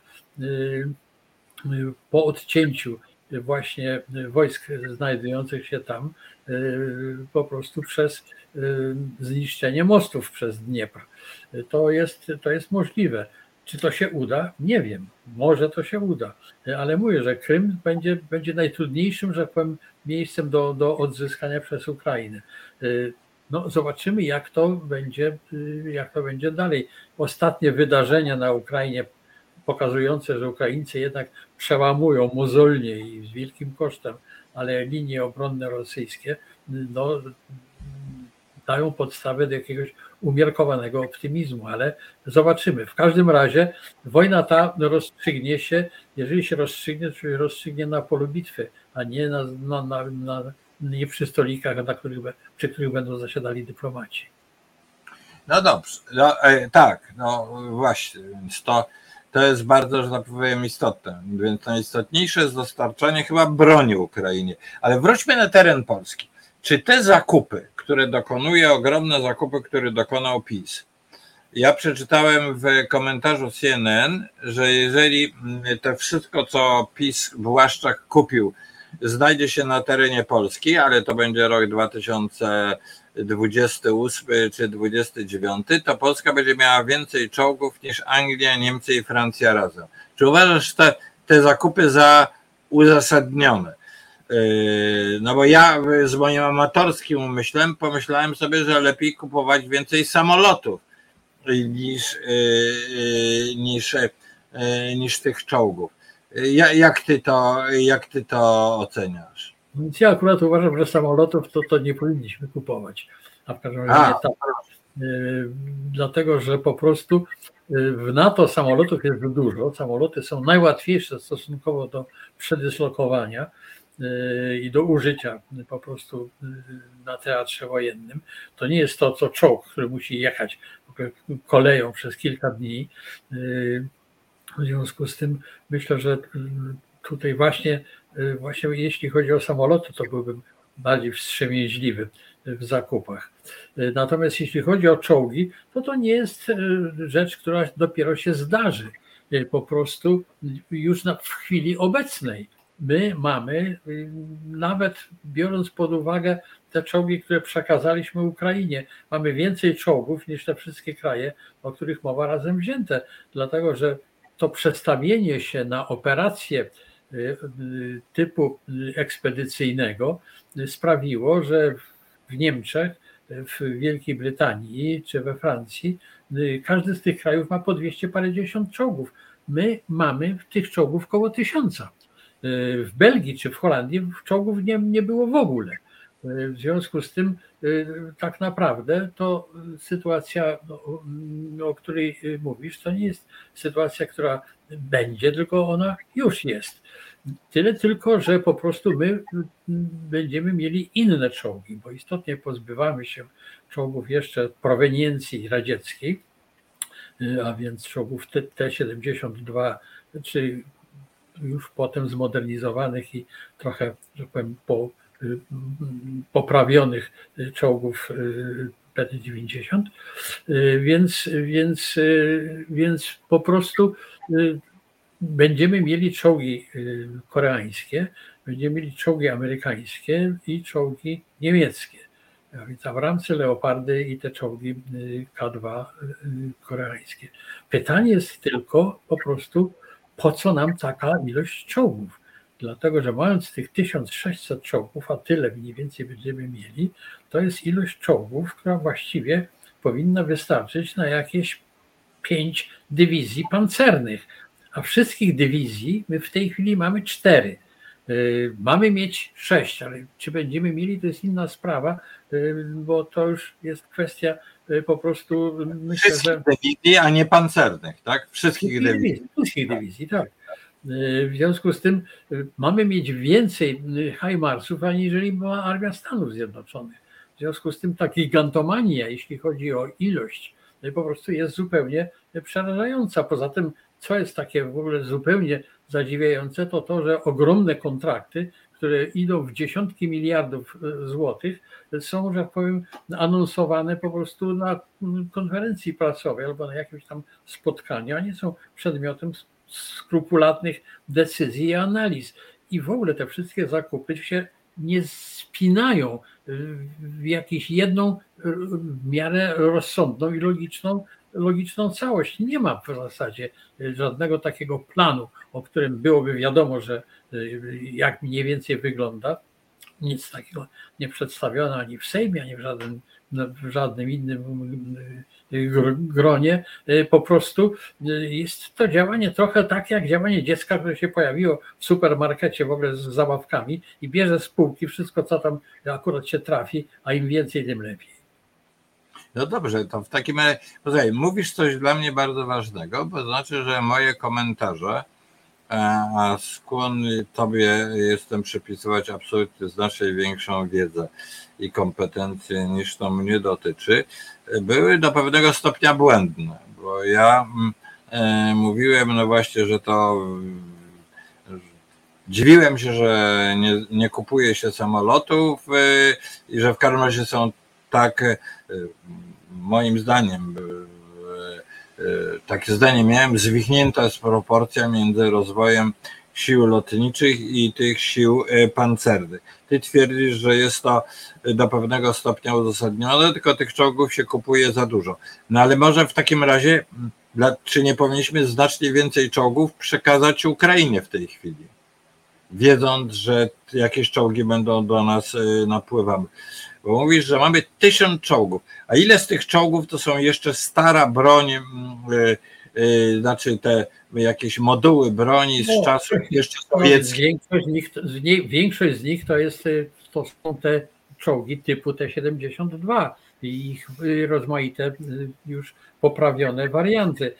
Ale pamiętajmy, że to jest broń po prostu, która ma się zmierzyć nie z Leopardami, Challengerami czy, czy, czy, czy Abramsami, tylko z takimi samymi czołgami, bo takimi czołgami dysponuje armia rosyjska. Czołgi typu armata. Czyli, czyli to może być broń również skuteczna, w każdym razie bardzo wysoce użyteczna dla Ukraińców, tak? Tak, tak. Natomiast, natomiast Ukraińcy, Ukraińcom zależy na, na, na, na, na czołgach lepszych po prostu i dlatego domagają się właśnie, proszą o te Abramsy i, i Leopardy i to jest zupełnie zrozumiałe. One dają znacznie lepszą ochronę załodze, znacznie mają większą przeżywalność, mają także większą siłę bojową, w związku z tym łatwiej jest po prostu przy ich pomocy przełamywać linie obronne przeciwnika, łatwiej jest technicznie i po prostu, no mówiąc dosyć już brutalnie, mniejszym kosztem, mniejszym kosztem z mniejszymi stratami.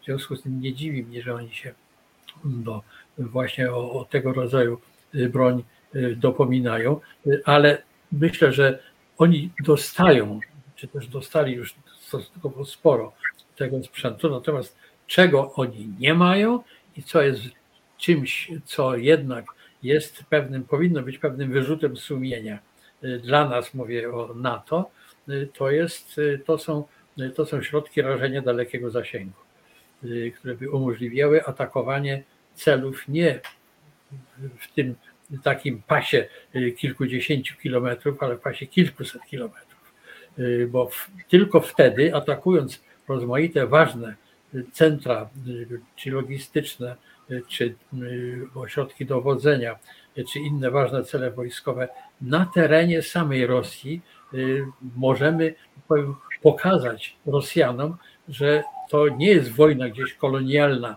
która ich nie dotyczy, tylko to jest wojna, w której uczestniczy Rosja, a nie wyłącznie siły ekspedycyjne gdzieś tam daleko. Od... Jeżeli rozumiem tą sytuację, to Zachód nie chce dać broni dalekiego zasięgu, która mogłaby być użyta na terenie samej Rosji.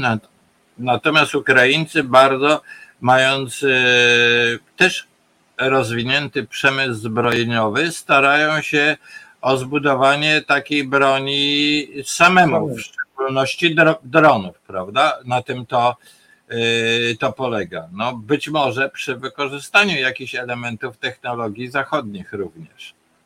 No więc Ukraińcy budują tego rodzaju, tego rodzaju bronię, w ogóle, ale w zasadzie ciągle nie widać, żeby ta broń się pojawiła na polu walki, a jeżeli się pojawia, to żeby się pojawiało w dostatecznych ilościach. Po prostu oni muszą dostać tego pro. I dobrze by było, żeby to dostać. Dlatego, że jak już mówiłem, dopiero wtedy naprawdę w Rosji się, zwykli Rosjanie się zorientują, że to nie jest wojna, która gdzieś tam się daleko toczy. Tutaj jest Rosja, tutaj jest wojna, która po prostu no, jest na ich terenie, u nich, tam u sąsiada, że tak powiem, nie u sąsiada cywila, tylko po prostu u sąsi- w sąsiedniej fabryce zbrojeniowej czy w sąsiednim sztabie wojskowym.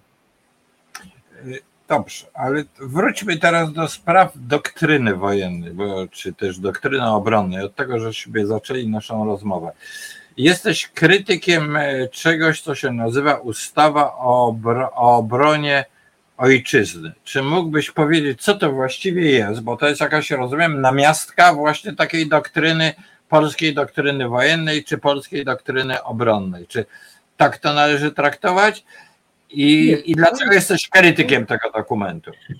To jest ustawa, która miała być takim w ogóle zwieńczeniem w ogóle misji politycznej w rządzie Jarosława Kaczyńskiego jako wicepremiera do spraw bezpieczeństwa państwa. Ona miała zastąpić rozmaite regulacje prawne, które mówiły o tym, jak ma funkcjonować kraj w czasie wojny, jak ma funkcjonować wojsko, i jest to w związku z tym niesłychana kobyła, mówiąc tak dosyć kolokwialnie i brutalnie, bo jest to ustawa, która ma osiemset kilkadziesiąt artykułów. To jest czterysta przeszło stron druku i jest to ustawa, która przeszła przez w ogóle Sejm i Senat bez większych, że tak powiem, oporów, i to ze zrozumiałych względów, dlatego że ustawa, w której, która mówi o obronie kraju, która mówi o tym, jak kraj ma funkcjonować w ogóle w, w, w czasach konfliktu i jak ma być, mają być zorganizowane siły zbrojne i tak dalej, w sytuacji, kiedy jest wojna na Ukrainie i, mówiąc szczerze, są zbliżające się wybory, to nie jest sytuacja, która, która by ułatwiała opozycji, powiem, twardo opowie- po pokazanie, bo tak naprawdę o tej ustawie można i trzeba by było powiedzieć. I w związku z tym ta ustawa przeszła dosyć gładko, ale jest to ustawa zupełnie dziwaczna. Zresztą o tym, że jest to ustawa dziwaczna, świadczy chociażby to, że już dzisiaj prezydent Duda zapowiada rewizję tej ustawy, zapowiada nowelizację tej ustawy. No, to po prostu pokazuje, ile ta ustawa jest warta. Ale nie chodzi w tej chwili mi o jakby taką, o to, że trzeba tam coś w tej ustawie zmienić. Ona po prostu jest czymś, co w zasadzie należałoby wrzucić do kosza. Należałoby wrzucić do kosza z tego względu, że ta ustawa jest absolutnie niekonstytucyjna. Ona jest niekonstytucyjna dlatego, że według tej ustawy po prostu obroną państwa w wypadku wojny ma kierować prezydent. Tym samym po prostu prezydent staje się po prostu no, głównym organem państwowym, wbrew konstytucji, która jasno powiada, że za bezpieczeństwo państwa odpowiada rząd. Prezydent ma ściśle ograniczone kompetencje, one są wypisane w konstytucji i tam kierowanie państwem w czasie wojny nie jest zapisane. Prezydent co prawda jest określony jako ktoś, kto ma czuwać nad bezpieczeństwem państwa, ale to nie oznacza wcale, że to jest ktoś, kto ma moc decyzyjną. To jest tak jak monarcha w krajach, w krajach, w których monarchia jest, i jak prezydenci każdego kraju, którzy są najwyższymi, że tak powiem, przedstawicielami państwa, na których moc decyzyjna jest bardzo ograniczona albo wręcz żadna, jak to ma miejsce na przykład w Szwecji. Inaczej jest oczywiście w krajach o ustroju prezydenckim, takich jak Stany Zjednoczone czy Francja, ale Polska takim krajem według konstytucji... To zaraz, jest. zaraz, ale to, że pozwolisz, że ci przerwę, to znaczy wybucha wojna. Kto jest wo- na wypadek wojny wodzem naczelnym polskiej armii? Według tej ustawy właściwie operacjami wojskowymi kieruje prezydent przy pomocy w ogóle naczelnego dowódcy. Ale to też nie jest całkowicie jasne, dlatego że w tej ustawie jest pewne pomieszanie także i rozmaitych, rozmaitych jak powiem, takich stanów prawnych. Mianowicie w tej ustawie są dwa stany prawne zapisane. Jeden to jest stan taki prawny, który wyniknie wtedy, kiedy stanie się wtedy, kiedy zostanie ogłoszony stan wojenny, jest specjalna ustawa o stanie wojennym, a drugi stan to jest taki, kiedy zostanie ogłoszony, nie bardzo wiadomo na jakiej podstawie, chociaż konstytucja tutaj tego by wymagała, kiedy jest ogłoszony czas, wo, czas wojny. I to są dwa inne zupełnie, dwie inne zupełnie sytuacje. W czasie stanu wojny prezydent po prostu mianuje Naczelnego, naczelnego dowódcę, który mu bezpośrednio podlega, ma podlegać mu bezpośrednio sztab generalny, co jest zresztą sprzeczne z ustawą o ministrze obrony narodowej. Nie chcę tutaj się w tej chwili pastwić nad tą ustawą, bo naprawdę to by zresztą wymagało bardziej skrupulatnego wejścia w rozmaite sprawy takie konstytucyjno-prawne, ale chciałbym zwrócić po prostu uwagę na to, że ta ustawa po prostu zmienia ustrój polityczny państwa, bo w sytuacji wojennej Polska z krajem o ustroju parlamentarno-gabinetowym staje się krajem o ustroju prezydenckim, co jest sprzeczne z konstytucją. W związku z tym cała ustawa właściwie powinna się, powinna się znaleźć w koszu. A to, że w ogóle na przykład w ogóle nie wiadomo, komu mam podlegać sztab generalny, bo według jednych ustaw ma podlegać ministrowi obrony, według innych ma podlegać prezydentowi. Minister obrony ma, jak powiem, czuwać nad organizacją i bezpieczeństwem państwa, ale nie ma do tego żadnego instrumentu, dlatego że sztab generalny podlega prezydentowi. Prezydentowi podlega tylko sztab generalny, a obrona państwa to nie jest sprawa wojskowa. No to, to jest sprawa w ogóle całego kraju, a więc przede wszystkim rządu.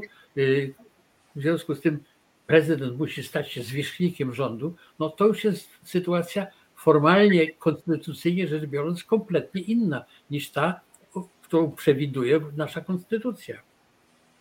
Znaczy tutaj jest pewna uwaga, która by, nie wiem, czy intencją Charlie Belt jest zaprzeczenie temu, co mówisz, bo on, ja nie potrafię tego ocenić, artykuł sto trzydzieści cztery, na czas wojny prezydent Rzeczpospolitej na wniosek prezesa Rady Ministrów mianuje naczelnego dowódcę sił zbrojnych. Czy to nie jest artykuł, który porządkuje tą sytuację? Nic nie którą... porządkuje, dlatego że, dlatego, że ten na, na, na, naczelny dowódca wcale nie musi podlegać prezydentowi.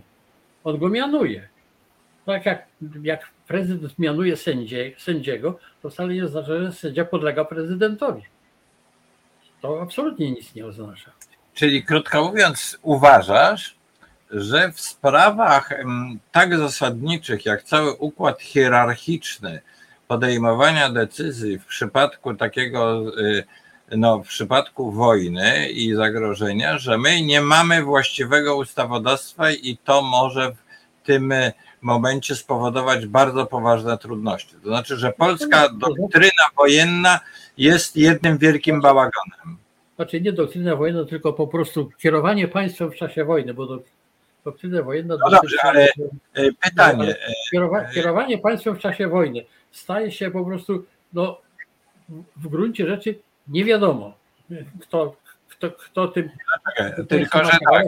Chyba, że się po prostu uzna, to się po prostu uzna, że po prostu no, obie strony no, przymkną oko na, na, na, rozmaite, na rozmaite ograniczenia prawne, co w czasie wojny jakby często się zdarza i jakoś to wszystko się praktycznie rzecz biorąc ułoży, ale z punktu widzenia formalnego, konstytucyjnego, to sytuacja jest zupełnie w ogóle no, no, kontrowersyjna. No, po prostu jest sprzeczność, wyraźna sprzeczność tej ustawy z podstawowymi założeniami konstytucyjnymi. No chyba jak wojna wybucha, to w kraju powinno być dokładnie wiadomo, co się robi, prawda? Bo tutaj no, oczywiście. Pani... Pan Lubomir mówi, nim ustalą między sobą, co, co komu wolno i co ma kto zrobić, wróg zajmie cały obszar Polski. Ironiczna uwaga, no ale do pewnego stopnia można powiedzieć słuszna. No da, ale teraz możecie zadać poważne pytanie, bo skrytykowałeś tą ustawę, którą e, e, e, PiS-u. Ale czy, że tak powiem, przedtem było to wiadomo, czy to jest wina wszystkich kolejnych rządów, że jednak takich rzeczy nie uporządkowano? No więc to niestety, ale to tak trochę jest, dlatego że, że y, podobne rozwiązania były w poprzednich y, ustawach i to jest w ogóle rzecz, która się nie, niejako ciągnie i jesteśmy świadkami po prostu y, jednak, i y, to w tej chwili powiem coś bardziej generalnego, y, stosunkowo y, szybkiego dryfu w stronę jednak y, ustroju prezydenckiego. Proszę zauważyć, że prezydent jest wyposażany w coraz to nowe kompetencje. Teraz PiS chce dać prezydentowi dodatkowe jeszcze kompetencje, chociaż kompetencje prezydenta są wyliczone po prostu w konstytucji i żadnych nowych nie powinien w związku z tym mieć, bo to nie jest tak, że po prostu prezydent, prezydentowi wszystko wolno, co nie jest zapisane, że nie wolno. Prezydentowi wolno tylko tyle, ile jest zapisane, że jest mu wolno.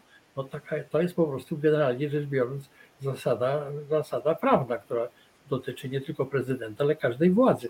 W związku z tym poszerzanie kompetencji prezydenta, coraz to większe poszerzanie tych kompetencji sprawia, że po prostu prezydent staje się no, czymś równoważnym, przynajmniej z rządem, a czasami nawet zajmuje stanowisko wyższe. No to może, jeżeli taki jest trend, to, to jest... On może doprowadzić do ciekawych sytuacji politycznej, bo następne wybory, po tych wyborach jesiennych, będą w rok później wybory prezydenckie. No i te wybory prezydenckie opozycja, ja bym powiedział, ma większą nawet szansę wygrać niż ta obecna. Byłby to ciekawa sytuacja, w których PiS wyob- no, dałby takie kompetencje prezydentowi, który już by nie pochodził z jego obozu. Ale słuchaj, teraz proszę cię o jedno. Musisz zaspokoić jednak ciekawość taką w sprawach bardziej spektakularnych.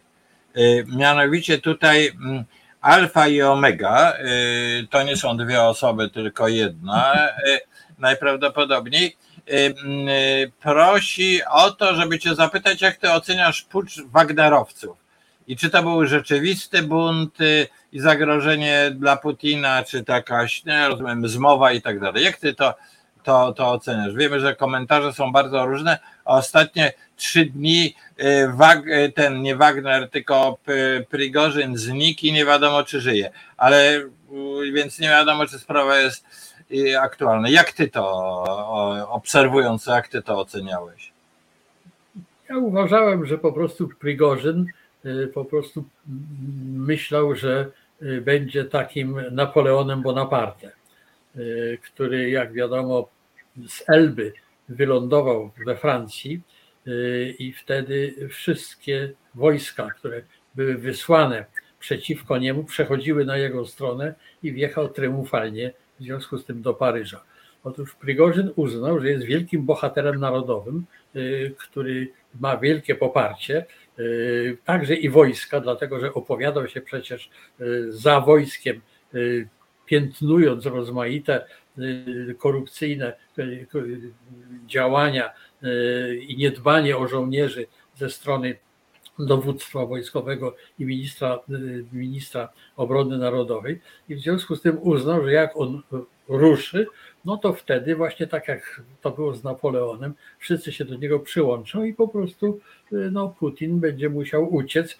Zresztą prawdopodobnie to zrobił, tyle tylko, że wrócił, kiedy się zorientował, że sytuacja jest zupełnie inna. I w związku z tym dokona się w Rosji po prostu pewien przewrót wojskowy. No okazało się, że jednak nie jest Napoleonem. Rostów, co prawda, nie Rostów, tylko zajął kilka miast, ale wojsko do niego tak wcale masowo się nie dołączyło. W związku z tym no, musiał uznać swoją, swoją porażkę i, i zgodzić się na, na to, co zaproponował mu Łukaszenko. No i zobaczymy, co będzie dalej. Przecież na początku Putin niesłychanie ostro zareagował na to, co się dzieje i no, naprawdę oskarżając ich o, o najgorsze możliwe przestępstwa przeciwko państwu. No ale później jakoś z tych oskarżeń się wycofał. No i zobaczymy, co będzie dalej. Co będzie w szczególności z Prigożynem. Może sami Wagnerowcy zostaną, no to to jest dla mnie dosyć jasne, bo oni są niesłychanie użyteczni.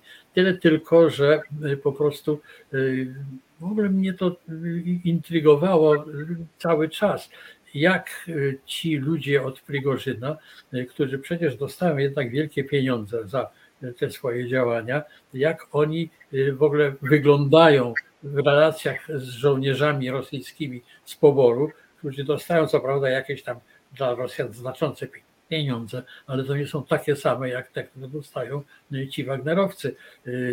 Więc jak to tam wyglądało wtedy, no i jak wygląda dzisiaj, szczególnie na Białorusi, kiedy to Wagnerowcy oczekują dużych pieniędzy, a Rosjanie z budżetu wcale nie mają zamiaru tych ich oczekiwań finansowych spełnić, a Łukaszenko pieniędzy nie ma.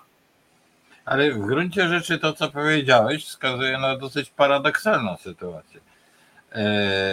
Bo tak, wedle twojego, twojej oceny chciał być Napoleonem, armia go nie poparła, ale z drugiej strony widzi, też Putina też prawie nikt nie chciał bronić, jak gdyby, czyli właśnie no wszyscy, właśnie. Właśnie wszyscy się skryli w tej sytuacji, prawda? No, ta zresztą sytuacja była dosyć kompromitująca dla, dla samego Putina, że tam nie było widać żadnego poparcia dla, dla niego wobec tego. Znaczy taki nierozstrzygnięty pojedynek, w którym jednocześnie mamy właściwie bierne społeczeństwo i dużą część aparatu państwowego rosyjskiego. Dobrze. Nie, to, prawda, to prawda, że w tej całej, w tej całej aferze nie tylko ważne jest to, co się zdarzyło, ale to, co się nie zdarzyło.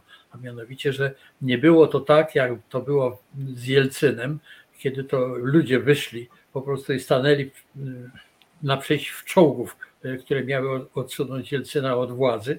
Po prostu nikt nie wyszedł, tylko jakieś koparki w ogóle Wy, wy, wykopały rów w poprzek autostrady, żeby Prigożyn nie mógł dojechać do Moskwy. Więc to istotnie było czymś dla Putina jednak na pewno dosyć kłopotliwym. A Rosja, a sama Moskwa prawdopodobnie miała stosunkowo słabą obronę, dlatego że takie tradycyjne w ogóle dwie dywizje, Kantemirowska i Tamańska, które zawsze miały bronić Moskwy, takie gwardyjskie dywizje, są zaangażowane na Ukrainie. W związku z tym w Moskwie prawdopodobnie była tylko Gwardia Narodowa, na którą być może, że Putin liczył i być może, że mógłby liczyć i być może właśnie fakt, że jej się nie udało jakoś Prigożynowi zneutralizować i zapewnić sobie ich poparcia sprawił, że się Putin, że się Prigożyn jednak złamał i postanowił pójść na tą ugodę. No dobrze, ale Prigożyn jest w tej chwili bardzo ważny, nie wiem, nie wiadomo jak w polityce rosyjskiej, ale bardzo ważny w Polsce. Nie tyle Prigożyn, co Wagnerowcy. Czy ty, no ta y, y, decyzja o tej defiladzie została podjęta też prawie w ostatniej chwili. Czy ja, czy ja się mylę? I ja to odebrałem, że ona została podjęta, ta decyzja o, o defiladzie, żeby pokazać te wszystkie no, nowoczesne bronie i tak dalej, jak gdyby, żeby pogrozić Łukaszence, pogrozić właśnie no, Prigożynowi. A na ile ty uważasz, że to jest w ogóle poważne zagrożenie? Na ile to jest jakieś elementy wojny, wojny informacyjnej to wszystko? Nie, no to nie jest poważne zagrożenie. One o tyle jest, o tyle jest poważne, w tym sensie, że realne, że Prigożyn i Wagnerowcy nie jest to część armii rosyjskiej. W związku z tym zawsze można po prostu powiedzieć, to oni, a my nie. nie to oczywiście będzie tłumaczenie dosyć kulawe, dlatego że według konwencji międzynarodowych, takiej w szczególności konwencji londyńskiej, jeszcze podpisanej przed wojną, drugą wojną światową przez Związek Radziecki, yy, uważa się, że aktem agresji ze strony jakiegoś kraju jest to, taka sytuacja, w której ten kraj toleruje na swoim terytorium jakieś bandy, yy, które atakują inny kraj yy, i nie, yy, ich, ich nie likwiduje. Innymi słowy, jeżeli z terytorium jakiegoś kraju, że tak powiem, dokona zostanie atak przy pomocy jakiejś bandy na kraj sąsiedni, to jeżeli wiadomo, że te bandy po prostu działały tam z, bez oporu ze strony władz, to to jest agresja ze strony tego kraju, z którego te bandy wyruszyły na ten napadnięty kraj. W związku z tym, jeżeli Prigożyn zaatakuje Polskę, to będzie to atak ze strony Białorusi. No ale nie będzie to atak poważny.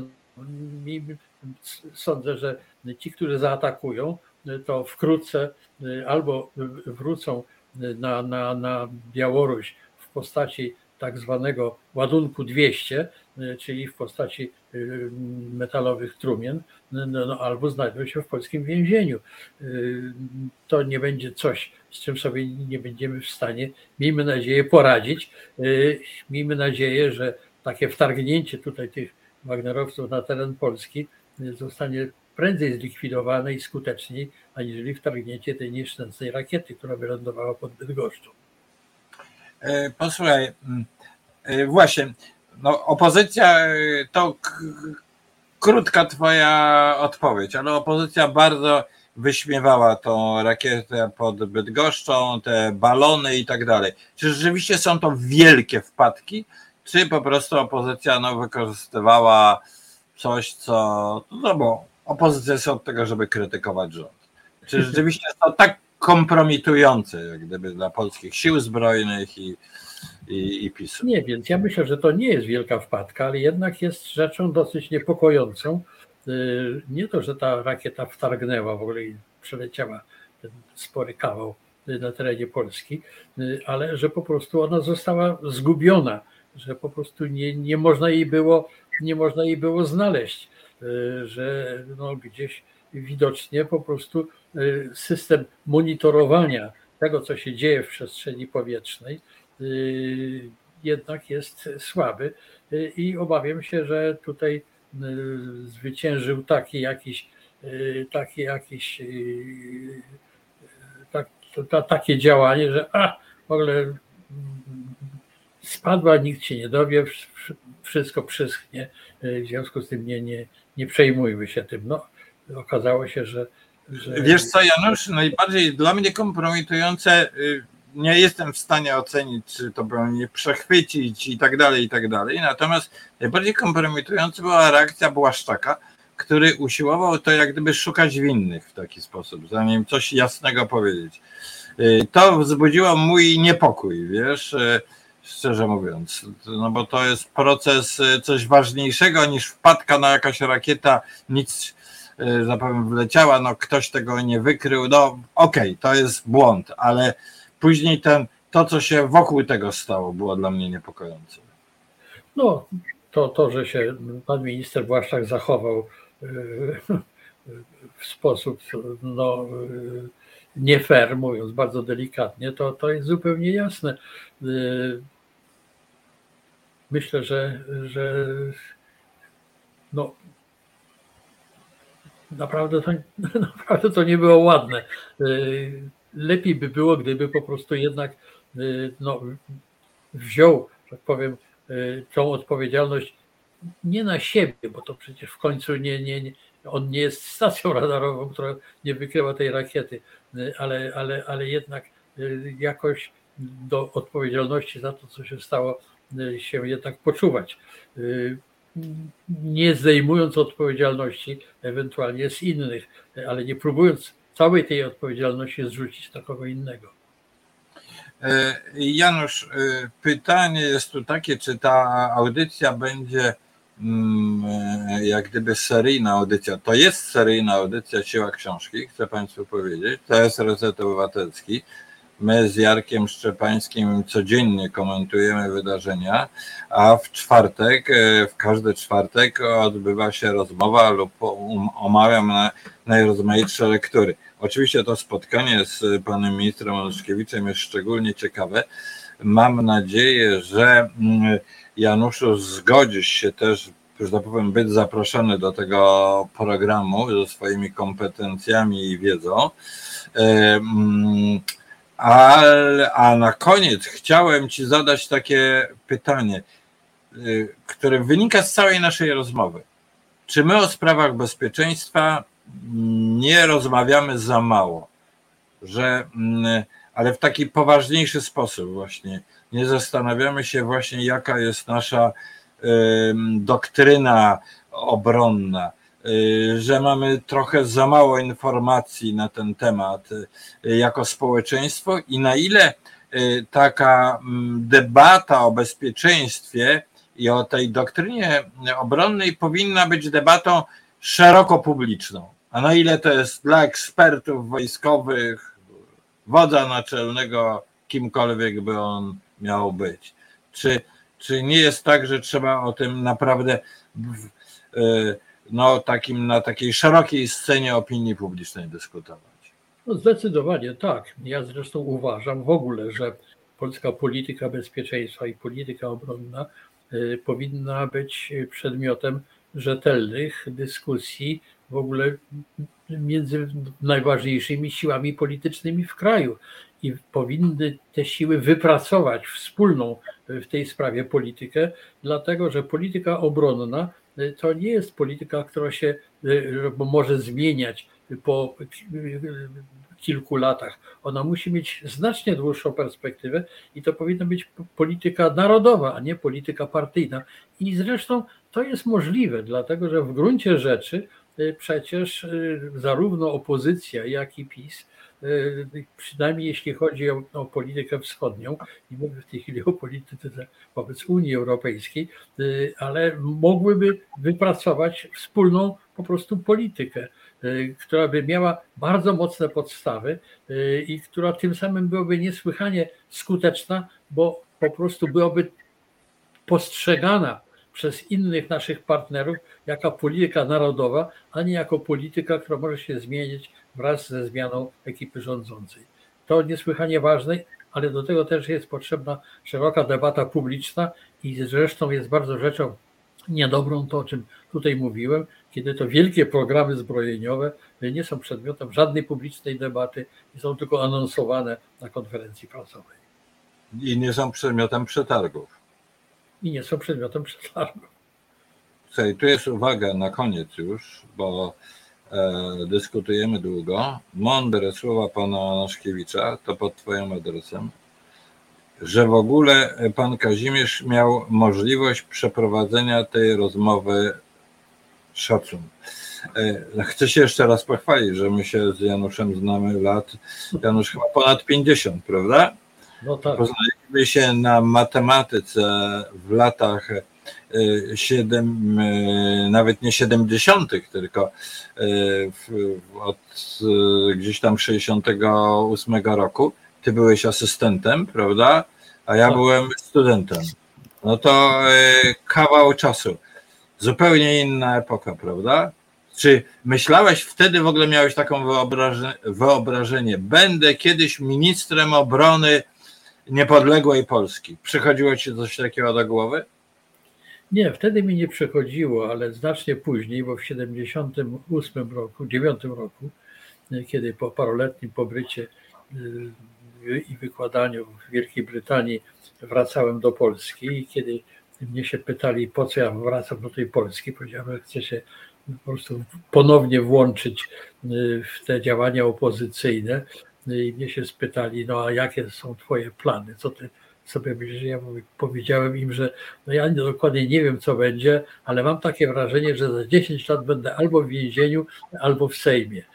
No i okazało się, że to się spełniło w każdym razie. Posłuchaj, bardzo ci dziękuję. Chcę państwu powiedzieć, że ta audycja jest co tydzień. Zapraszam. Zapraszam do wszystkich audycji Resetu Obywatelskiego. Namawiam państwa gorąco do subskrypcji, do lajków i też komentarzy. Ja może Janusza namówię do tego, że przeczyta wasze komentarze już pod audycją, po jej zakończeniu i może niektóre, na niektóre komentarze zareaguje Janusz, tak moje zaproszenie. No i wszystkim tym dziękuję, którzy wspierają Reset Obywatelski finansowo, to jest potrzebne, bo to są różne rzeczy. My, dziennikarze, pracujemy pro bono publico, ale potrzebujemy przecież finansowania całego zaplecza technicznego tych audycji. A wolnego słowa nam potrzeba, bo zbliża się kampania wyborcza. Z wolnym słowem w Polsce no jest nie najlepiej. No i my się staramy być taką e, trybuną wolnego, wolnego słowa. Także państwa poparcie, obywatelskie poparcie jest bardzo potrzebne. Januszu, y, myślę, co zgodzisz się też wkrótce znowuż być może tutaj Da, dasz się zaprosić i będziemy dalej dyskutować o tych sprawach wojskowych, nie tylko wojskowych. No, no, po pięćdziesięciu latach znowuż, prawda? No, dobrze. Dziękuję. Wszy- dziękuję Tobie i dziękuję wszystkim. Dzięki.